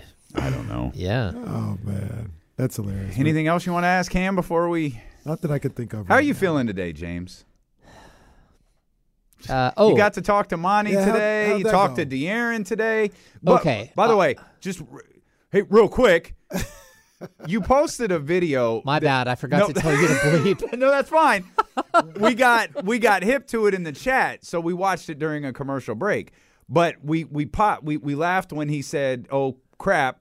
So what did did he spoil? Kevin Huerter is going to the three-point contest. They they, they, ah, they acted like no, they have no idea afterwards. They're like De'Aaron's like, "Oh, they sold." Okay. Oh, like I, I'm not sure, you know. Oh, like, they know sold it. Uh, All right. Yeah, so All right. I'm going to guess yes. Yeah, I'm. Yeah. Well, yeah, he said it way too confidently. He said it because when he responded to you, he was like, oh, crap, I'm in trouble. Well, like, he, I clearly he goes, well, that. we're going to have four guys there. And I'm like, who's the fourth? And he just kind of looks at me and is like, well, Kevin, Kevin at yeah. the three-point shootout. Like, it was a great exchange, and I'm really confirmed. I'm really sorry we can't play it on the radio because yeah. of De'Aaron's response, but it was a great exchange. It was fun. It, um, he was excited. I, I think that's like today. Like the biggest takeaway is like I don't think he, he was. Ex- well, he was trying him. to act like he wasn't excited, but he, he was because he didn't. He did not look excited. Oh no, he's super. I mean, he, he looked excited for Kevin Huerter, but he didn't look excited for himself at, at all. At the same time, like he he's always said, like, look. Like if we make if we if we're good, I'll get I'll get an invite. That's the way it goes. If I'm the best player on our team and like we're good, then I'll I'll get invited to the All-Star game. Mm-hmm. And then he said today, he's like, yeah, you know, I probably should have made it before. You're like, whoa, like okay, mm-hmm. you should have made it before. Yeah. And, and then Chris Tavares even said, did you mean like last week when it was announced, or do you mean before before? He goes both. Yeah. yeah, he was spicy. He's like, yeah, he was spicy he, for sure. He is spicy. I I like it, you know, and you know you can just see them there with like a baby Bjorn and like little earmuffs on, on the baby, and like they're gonna make a a, a family trip out of it. Uh, they're excited. I I don't believe him when he kind of downplays it. No, he's excited. He didn't want to get his hopes up. He didn't think he was gonna get there. He was, you know, being self-deprecating and and. like probably his own harshest critic. Uh, and then when the news came today, it's it's a great day for Sacramento. It's a great I, day for is. the Kings. It I is. felt so bad for him when he didn't make the team initially. I was like, I felt bad because I've said this a number of times. He worked his ass off this offseason. Not to say that maybe he didn't other times, but I, he sacrificed. He, he, he worked his butt off this offseason, and he prepared himself probably like no other season before, and he ended up getting the results, not only personally but team wise.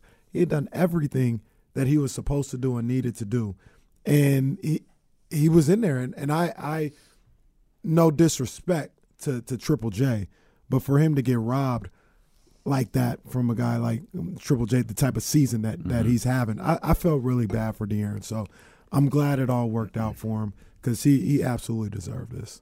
I totally agree. Like the way that the Kings have played uh, for for someone like, and this isn't like a total knock on Jaren Jackson Junior I mean, he's a very, very good defensive player. He might win Defensive Player of the Year, but like one player has kind of been in line for it. Fox has been in line, and you keep telling him like, hey, you're not making the team because your team's not good enough. And so to move the goalposts on him, to me, that was unfair. It was full on Charlie Brown and Lucy. They just pulled the football right out from underneath him, and he goes flying through the air.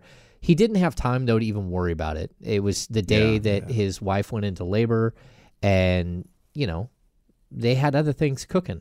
Wow. And, and he, he really didn't even have time to have that moment. So I think it's cool. Like, you know, he's like, of course, the little guy won't be able to like really remember any of this, but mm-hmm. it's something we can go back later and, and kind of share as a family. And, mm-hmm. you know, he'll get to see that he was there for All-Star Weekend, and, you know, his dad made it, and his dad was cool, like got to go to something cool like this. Yeah. So I'm excited for him. Yeah. Certainly a life-changing year for him uh, on many, many, many different uh, aspects, or life-changing season. Obviously, it's a new year, but uh, a life-changing season for De'Aaron Fox for many different reasons. Yeah.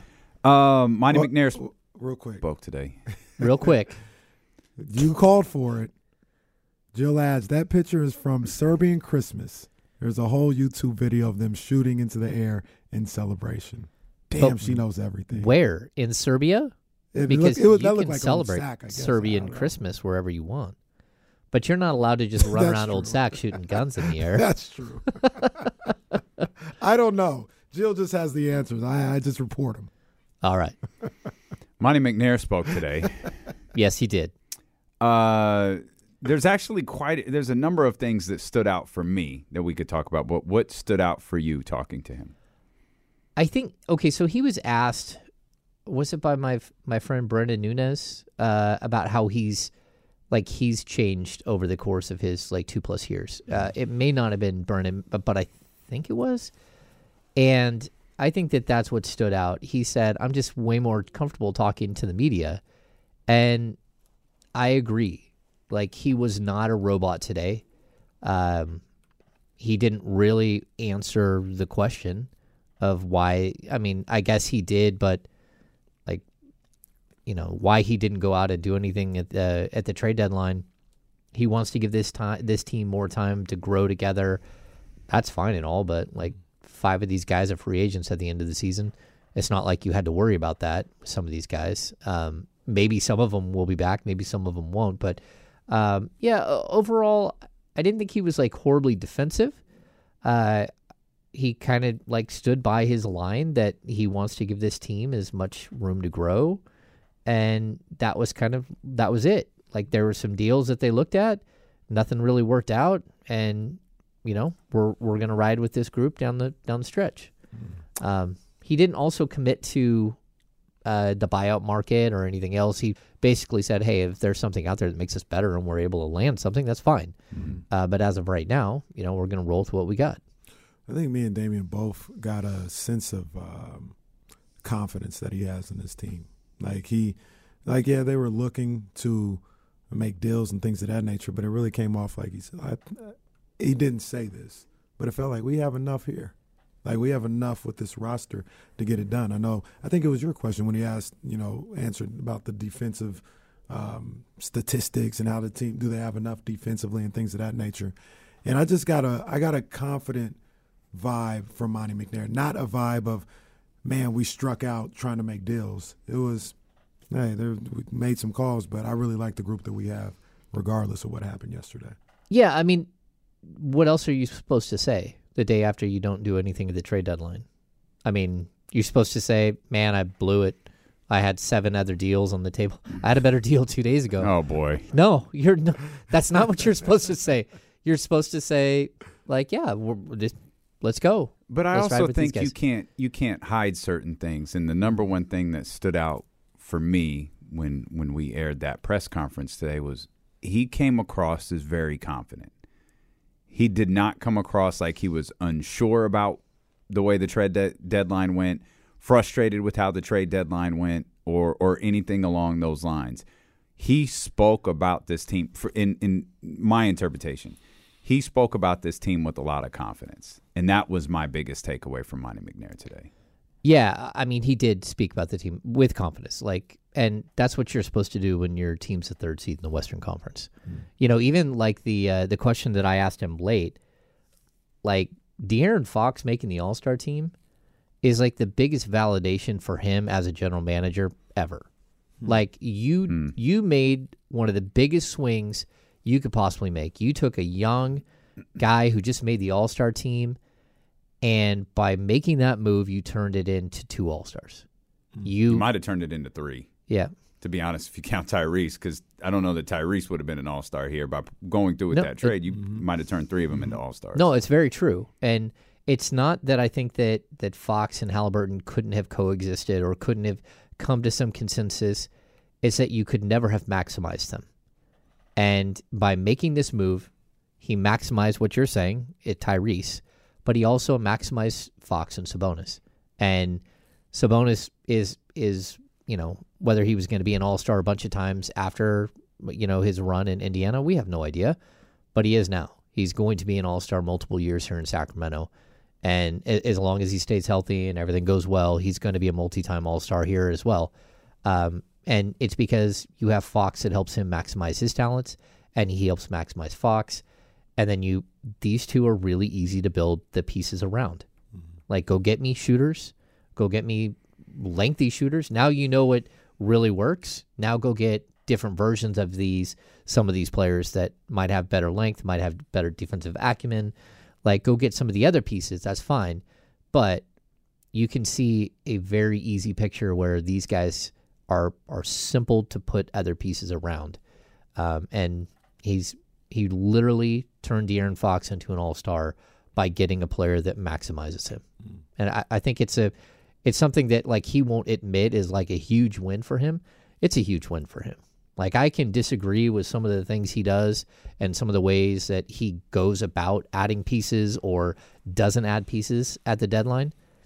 But, like, the dude deserves his his extension no matter what, because he just got you two all-stars and he's got your team third in the Western Conference. Mm-hmm. I mean, that's that's impressive. He got, he has you eight games over five hundred. Regardless of what you are in the standings, he has you, your team eight games over five hundred and primed to break a sixteen-year playoff drought. Do you know, let's, let's go back a year or so ago, because I want to give Monty all his flowers right now. Um, do you know if the deal to trade Tyrese for Sabonis was his baby, so to speak? Like, he's the one that said, I want to do this, and then went around convincing people that this is what we should do? Or did he have to be convinced by someone? Do you know how that story went? You know, it's a good question. I, I will tell you this, that there had to be conversations with Vivek to make sure that it was communicated, like, this is what we're doing, right? Mm-hmm. Um, like, he had to convince Vivek that trading Tyrese Haliburton was right. the right thing. Right. And at the end of the day, uh, that's one thing that I really like about Monty. Um, like, I, I've had conversations with him. Uh like plenty of conversations with him over the last um, couple of years that he's been here, but like he wins battles behind the scenes. Mm. Like he talks to Vivek Ranadive almost every single day, and he is convincing enough in that setting to, to keep the Kings on course, mm. where I feel like in past situations, that was not the case, where other people weren't able to convince somebody to choose the right path. And, you know, we saw it with Mike Brown. We saw it with the Sabonis trade. Um, you know, like we keep seeing this this perfect path that Monty has kind of like set forth for the Kings. And you hope that he continues to build on that. But, like, you got a guy that can convince the boss of the right path to go. And in Sacramento, that's huge, because that has not been the case multiple times where things go sideways, and it's it's not one person's fault, regardless of how much we heap, uh, you know, sort of criticism on Vivek Ranadive. None of those decisions were made on his own. There's always somebody in Sacramento sneaking around, like whispering in people's ears. And I'm not saying one person. I'm not saying I'm not pointing a finger at someone in the organization now. But in the past, there's always somebody. It doesn't matter who it is, there's always somebody. And I feel like for one of the few times, you got someone who's whispering in his ear that has the right motivation, the right moral compass for, for success. And these these wins, so to speak, of, you know, the trade and the draft picks and the coaching decision and free agency, that's all just building equity in his relationship with Vivek or whatever. Like, it could be it, it may not have to be much more convincing anymore, right? Like, Vivek may look at it where, you know, this guy, last four times, he's had to convince me of something, and he's been right. Monty, you ain't even got to tell me, man. You just, if that's what you feel, I'm riding with you. He may have built that type of equity up with this run that he's been on. Vivek is never going to be someone that doesn't want to know all the details. you, no matter what, you're going to have to share with him everything. You're going to have to lay it out for him. That's who he is. It's how he thinks. You're going to have to sell whatever it is you're doing to him. Mm. A- and that's that's okay. I mean, everyone's different. We all, like, in life, we've all had bosses. We all have to figure out how to work with each individual bosses. You know, like, even for me, I've said this multiple times, like, every time the Kings switch head coaches, which has been nine times in my thirteen years, like it's it's like starting a new job where you've got to figure out ways to build relationships and what a, a coach likes and doesn't like, and you know, how they they manage. Like, I talked to players and, and media members today. I've never been through anything like this. Like, the Kings just played, what was it, five games in seven nights, flew home and had practice yesterday. Mm-hmm. Yeah. Like, I've never seen this. Like, we have shoot around every single home game without fail, unless it's the second night of a back-to-back, we don't have a shoot around that morning. Every other game we have sh- shoot around. Like, there, this team practices more than, like, probably at this point in the season, twelve to fifteen more practices than any team I've ever covered. Mm. I mean, it's like exhausting for the players. It's exhausting for media to be there every, we're there all the time with this team. So, you know, it's it's an interesting vibe that they have going, but it's good.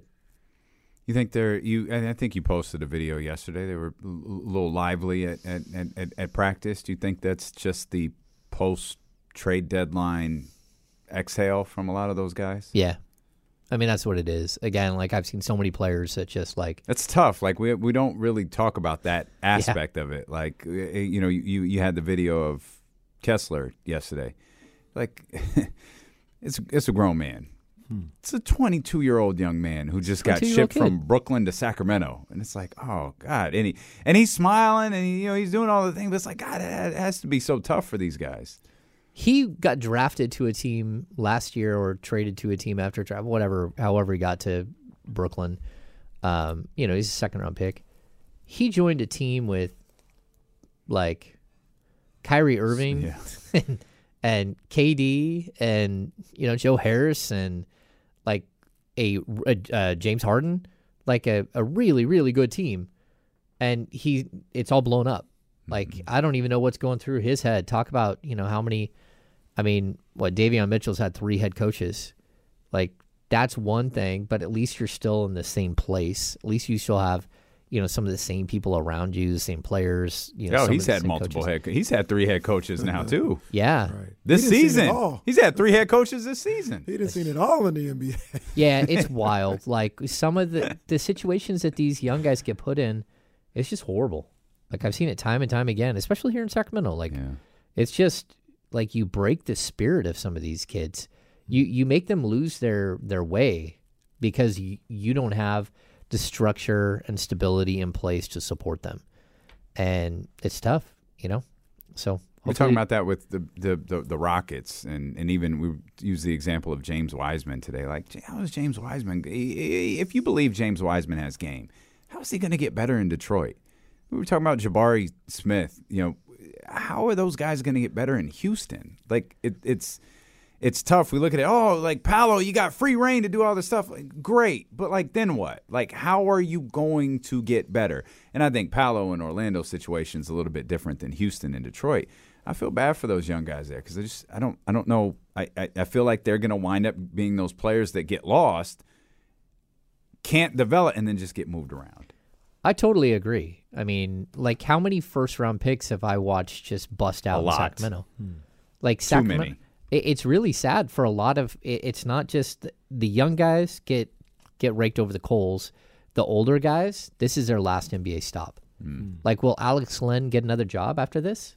Mm. I don't know, but I can tell you that Costa Koufis was, like, known around the league as an N B A good guy. Still, he was like thirty, couldn't get another job. Mm. I mean, he's playing right now in England, mm-hmm. like thirty-three years old, couldn't get a job after his contract here. For no reason, but how many guys can I tell you, like, left here and never got another N B A job? Oh, it's a stack. Hmm. So you, you, that's one of the things, the cultural things you have to change. You have to change the development of young players and, and how they're viewed and the stability and support that you put around them. And then you have to change where you're not, like, a place that people fear going. Uh, and, you know, it, it's going to take a lot. It, it's not just one one good season of play, you know. We'll come back. We'll talk more with James Hamm, uh, and we'll prepare for the Sacramento Kings and the Dallas Mavericks, that two-game series. Really, we'll look ahead at these next three games because you got the Mavericks and you got Phoenix. This is a big stretch here uh, for Sacramento. So we'll talk with James Hamm uh, when we return here on Sacramento Sports Leader, E S P N thirteen twenty.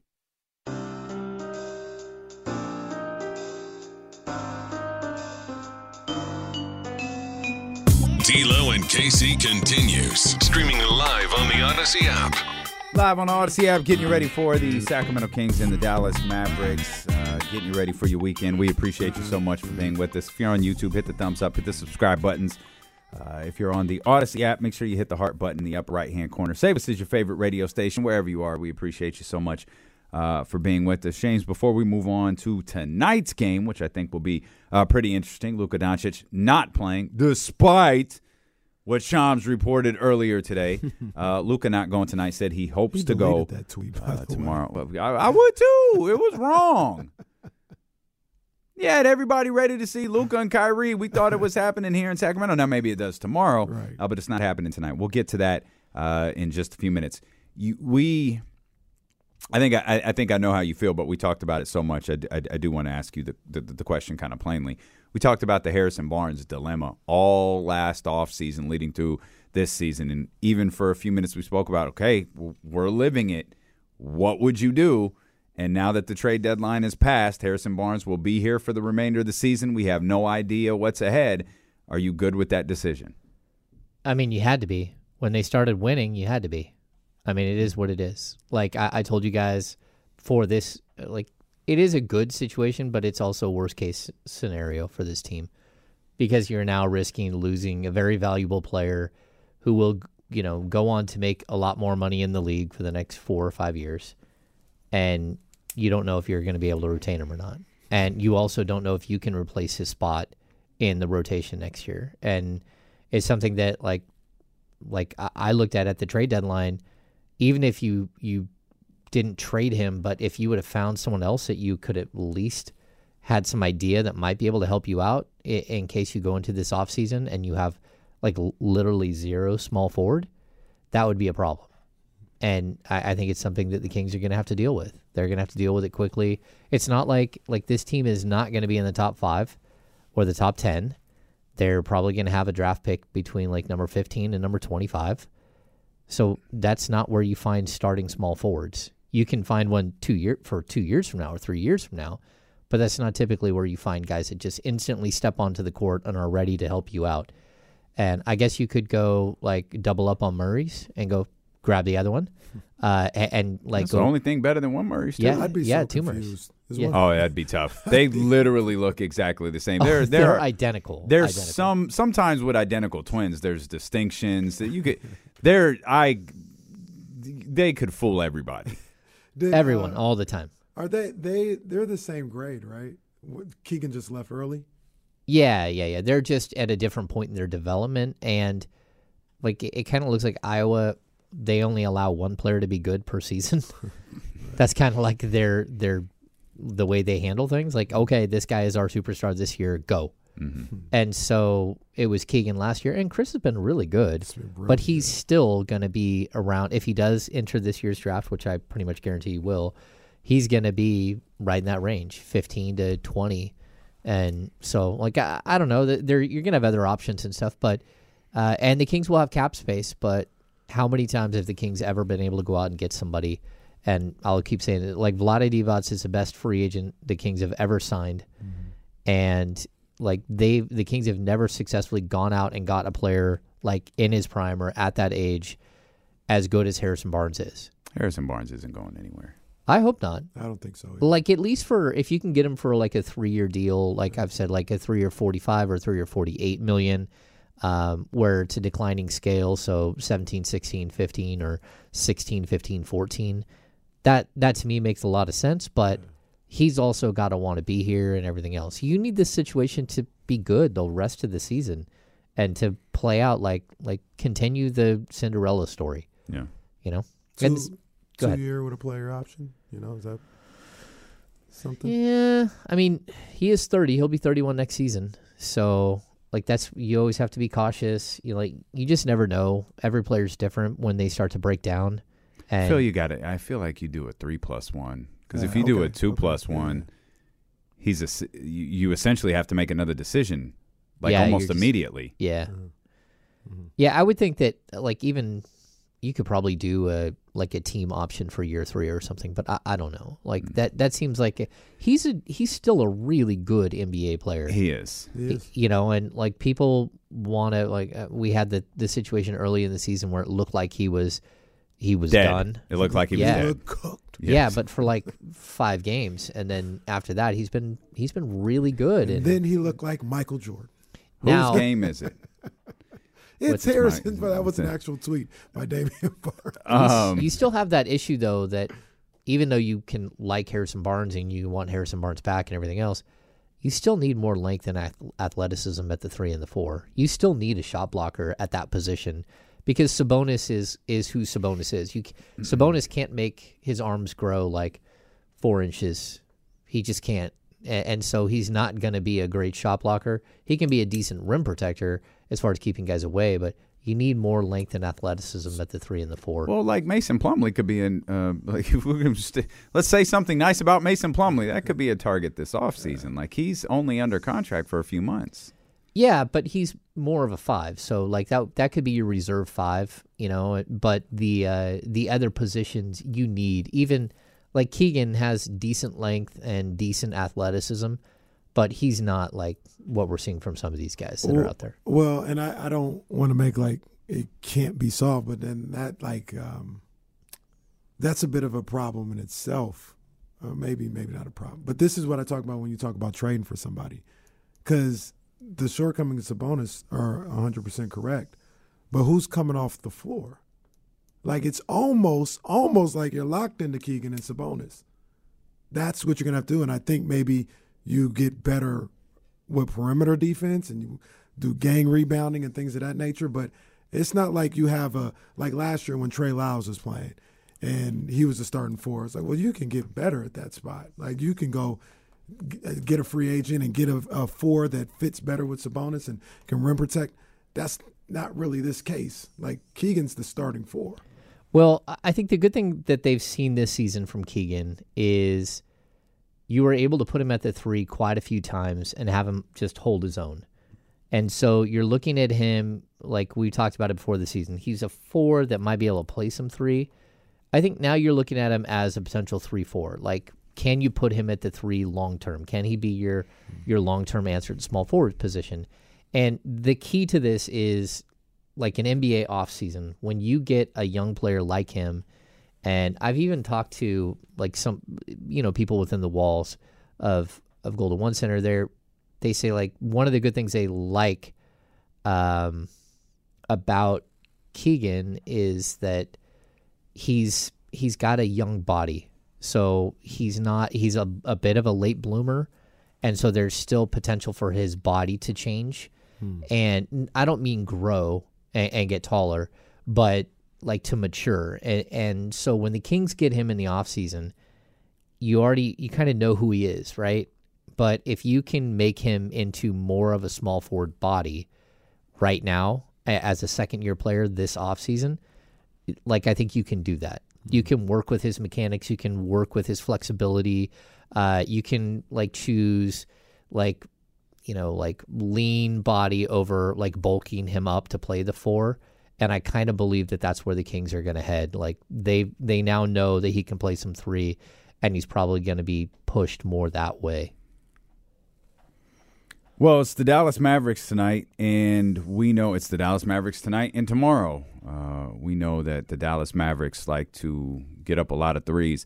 This is a, I thought Dallas was, was really, we talked about this with uh, both both Trista and, and Will Z earlier, and it's going to be a similar game because Luka's not back tonight, so it's it's Kyrie and everybody else, and that offense looked really smooth uh, with Kyrie Irving kind of running it, uh, and Kyrie Irving being the primary scorer. He had all five uh, starters in double digits. Now, this was an entirely different game in the fact that They were playing the Los Angeles Clippers, which is normally going to keep the game relatively low scoring. And Sacramento, obviously, is not going to do that. Their bench wasn't particularly good in that game. So I, I think there's a, a, a number of areas that Sacramento could take advantage of uh, this particular team. But the overall long-winded point that I'm trying to make is Dallas looked really good in that first outing with Kyrie.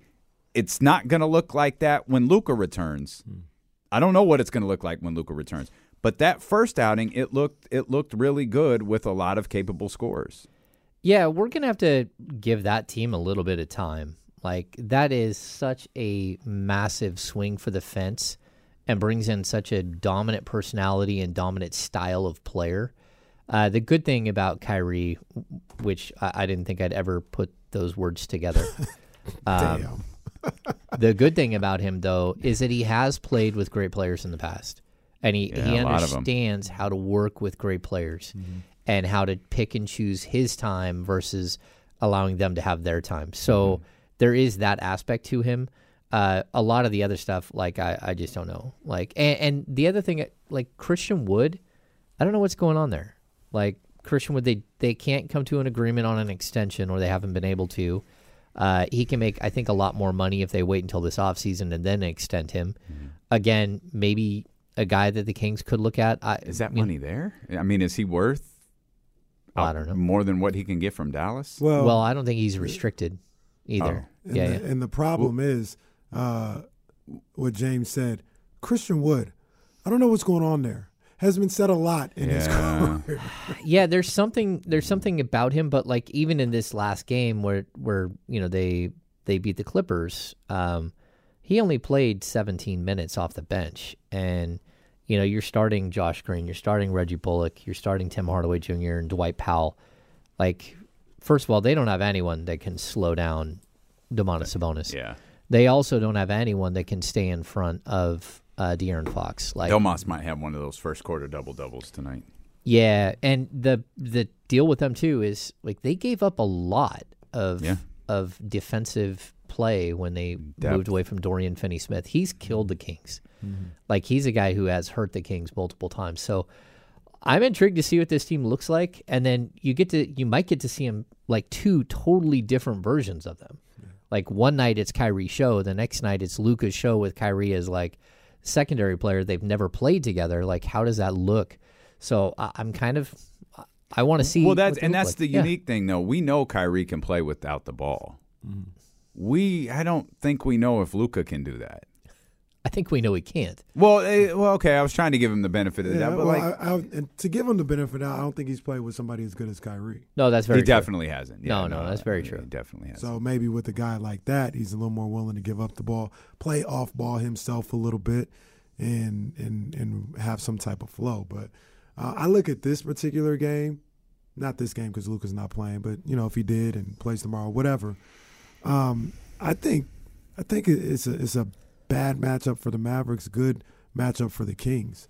We talked about their their lack of anybody that can guard Sabonis and slow him down inside. There's that. Um, the style of play for the Mavericks, very offensive style, like free-flowing, little resistance on the defensive end. I think that plays into the Kings' factors. And we talked about it earlier, and you just kind of look at you look at the team. And I know they looked good without Luka and with Kyrie, Uh, against the Clippers. Yeah. But say Luka and, and Kyrie play together tomorrow, and let's say they go off for sixty, sixty-five points or whatever. You got to find another fifty-five to sixty points to match up with the Kings. This isn't just get to one hundred. And I say that especially with Dallas because they don't play no defense. If it was a defensive stalwart going up against the Kings, like, yeah, maybe you're sixty from your two stars and you play good enough defense where you could hold them to one oh five or something like that. That's not Dallas. Kings are going to put up points. So I said it earlier. You guys know what I meant. You can't beat the Kings by trying to outscore them. Okay? You heard it here first. If you score more than the Kings, you won't win. That's what Kenny said. That's science. That'll be that'll be that'll be the it'll be a first in the N B A. Kings are looking to make history. Where is yes. Dallas? Dallas, uh, yeah, are. Dallas's defense is is really, really close to the Sacramento Kings defense. Yeah. A one fourteen point seven, and that was with uh, versus a one fourteen point nine for the Kings. And calling back on our Will Z conversation, I think it was two and eight in terms of yeah. offense. Yeah, yeah, and, and that's also that's with Dorian Finney-Smith. Who's mm-hmm. a very yeah. good they defender. Take a bunch of corner threes. That's what Willsey was talking about earlier. Yeah, the corner that threes, was, he that was kills you. Yeah. No. They are uh, second and, and eighth in uh, offensive rating. The Kings are right there. They're point one behind the Nuggets again. So An offensive rating? An offensive rating. Their defensive rating keeps fluctuating between like, well, it's just in the one fourteens, but high one fourteen, low one fourteen. They move up to like twentieth. They drop back to twenty-fourth. It's not been great. I mean, that's again, that's what I wanted to But it's to funny, twenty it's like, oh, twenty, if they were nineteenth, I'd be elated. Yeah, if they were if they could get to like sixteen, and that's where like again, you could have added one or two pieces and got better defensively. You can't fix everything and be a top five defensive team. You could have got better. Without any question. I mean, there there are ways to get better defensively. And, and I don't I don't mean to take it from defense to offense because you're you're right. I was thinking about something earlier. Have the Kings one of the best offenses in the game, right?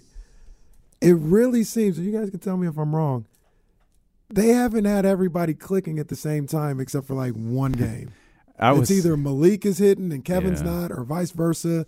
Maybe T D hits when both Trey Lyles is hitting because Malik can't hit and Kevin. Like they've had one game really where everybody was cooking, and it was. I thought about that class. earlier when Hamm mentioned the way Harrison started the season. And it reminded me of how Kevin Huerter started the season. Hmm. And it's like Kevin was way up here and Harrison was way down here. And I feel like they've been doing this. And maybe Kevin isn't where Harrison was to start the season. Yeah. But he certainly dropped down from where he was. I definitely thought he was shooting ninety percent from three all season long. Uh, but that but that plummeted down a little bit as Harrison rose. And it just, you know, if if it, I'm a, I'm a, I'm a, I'm a, I'm a double team with my partner Kenny here because if if these if all of these if, if if basketball is so different after the All-Star break, well, what if the Kings start hitting offensively, all of them? What if what if their what if their little their little season quirks start to line up? Then yo, Dallas has a problem. All of these other teams have a problem. It'd be a scary yeah. season. Yeah, I mean, I, th- I think it's interesting you're talking about how Huerter and, and Barnes have kind of fluctuated like this. And then you have Monk, who's literally like that's right. like a three-year-old grabbed your, but your that's chart awesome. and yeah. started scribbling. Like, what in the world are you doing? Yeah, and, you know, like uh, we've seen a lot of the players. And, and he's up right now. Like, right. Monk is up right now. Oh, yeah, he's way up. He's he is really, up. really good right now, and he's played exceptional, and he's he's really taking control of the second unit. He's passing.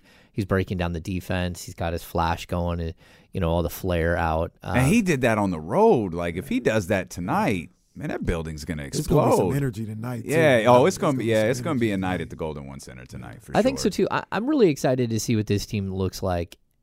like with a week and a half off because they have a long all-star break.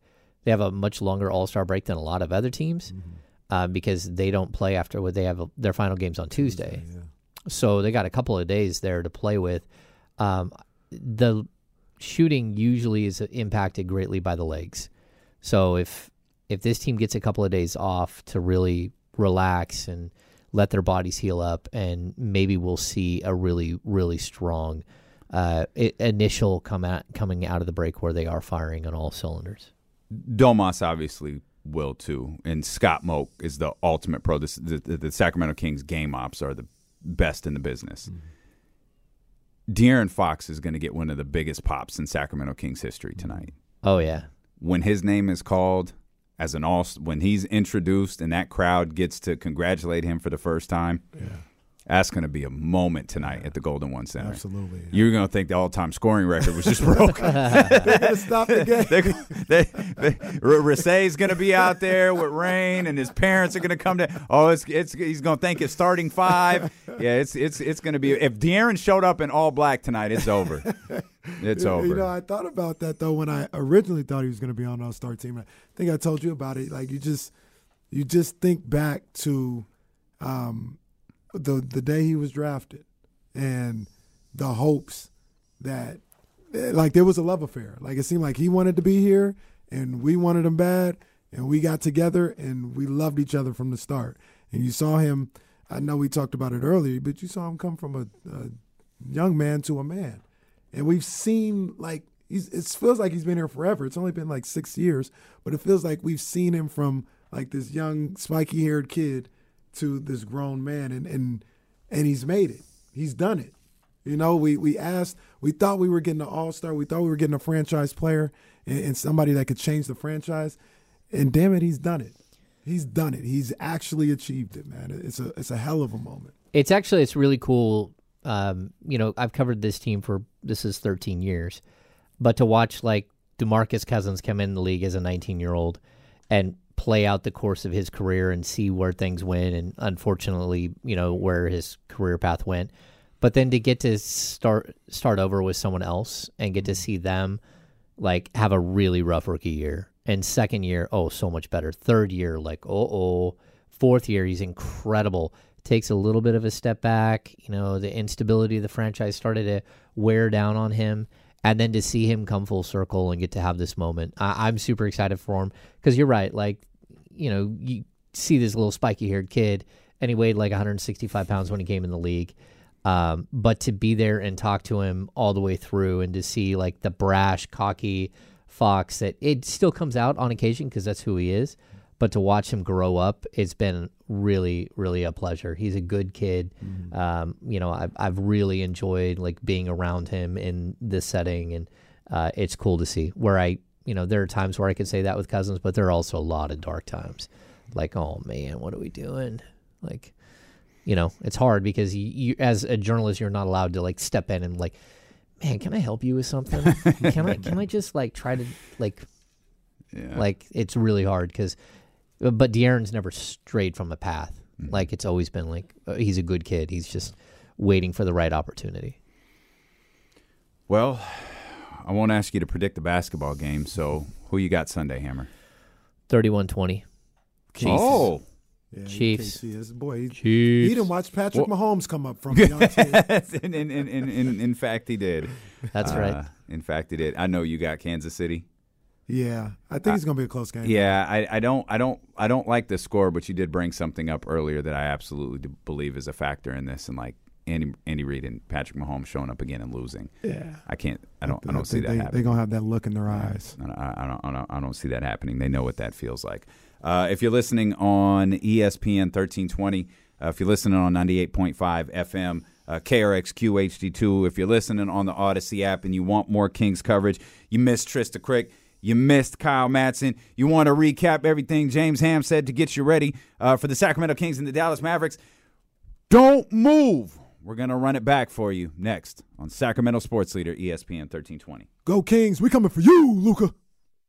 How powerful is Cox Internet? Powerful enough to let your band members in Vegas, Phoenix, and Rhode Island jam like you're all in the same garage. Get Cox Internet powered by fiber with America's fastest download speeds. It's internet built for tomorrow, today. Cox, always building better. Cox Internet is connected to the premises via coaxial connection. Speeds vary and are not guaranteed. Cox terms and other restrictions may apply. Analysis by Ookla Speed Test Intelligence data. Fixed median download speeds. U S Q three twenty twenty-three. Old Man Winter here. If I had it my way, it would stay winter all year long. Short days, wind chill, black ice, and a good polar vortex. Oh, heaven. Wait, is it getting warm in here? Your cold snap is over, Old Man Winter. Spring has arrived. Spring. Spring is here, which means it's the perfect time to get away in the Hyundai you've always wanted. Visit the Hyundai Getaway Sales Event, where you can get great deals on all of our award-winning Hyundai models, like the tech-filled Tucson and Kona, as well as the spacious Palisade. Enjoy wherever you go with the peace of mind that comes with America's best warranty and three years or thirty-six thousand miles of complimentary maintenance. But hurry in. These deals won't last. Add more joy to your journey at the Hyundai Getaway Sales Event. Now get zero percent A P R or up to fifteen hundred dollars bonus cash on the Hyundai Tucson. Now, during the Hyundai Getaway Sales Event.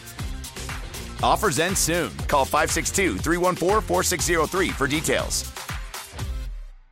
Celebrate and save at Ashley's Anniversary Sale. With Hot Buys, your choice of colors starting at just three ninety-nine. Ashley Sleep mattresses starting at two fifty. Plus, receive a free adjustable base with select mattress purchases. And shop top mattress brands like Stearns and Foster, Tempur-Pedic, Purple, and Beautyrest Black with sixty-month special financing only at Ashley. Subject to credit approval. No minimum purchase required. Minimum monthly payment, down payment, tax, and delivery may be required. See store for details.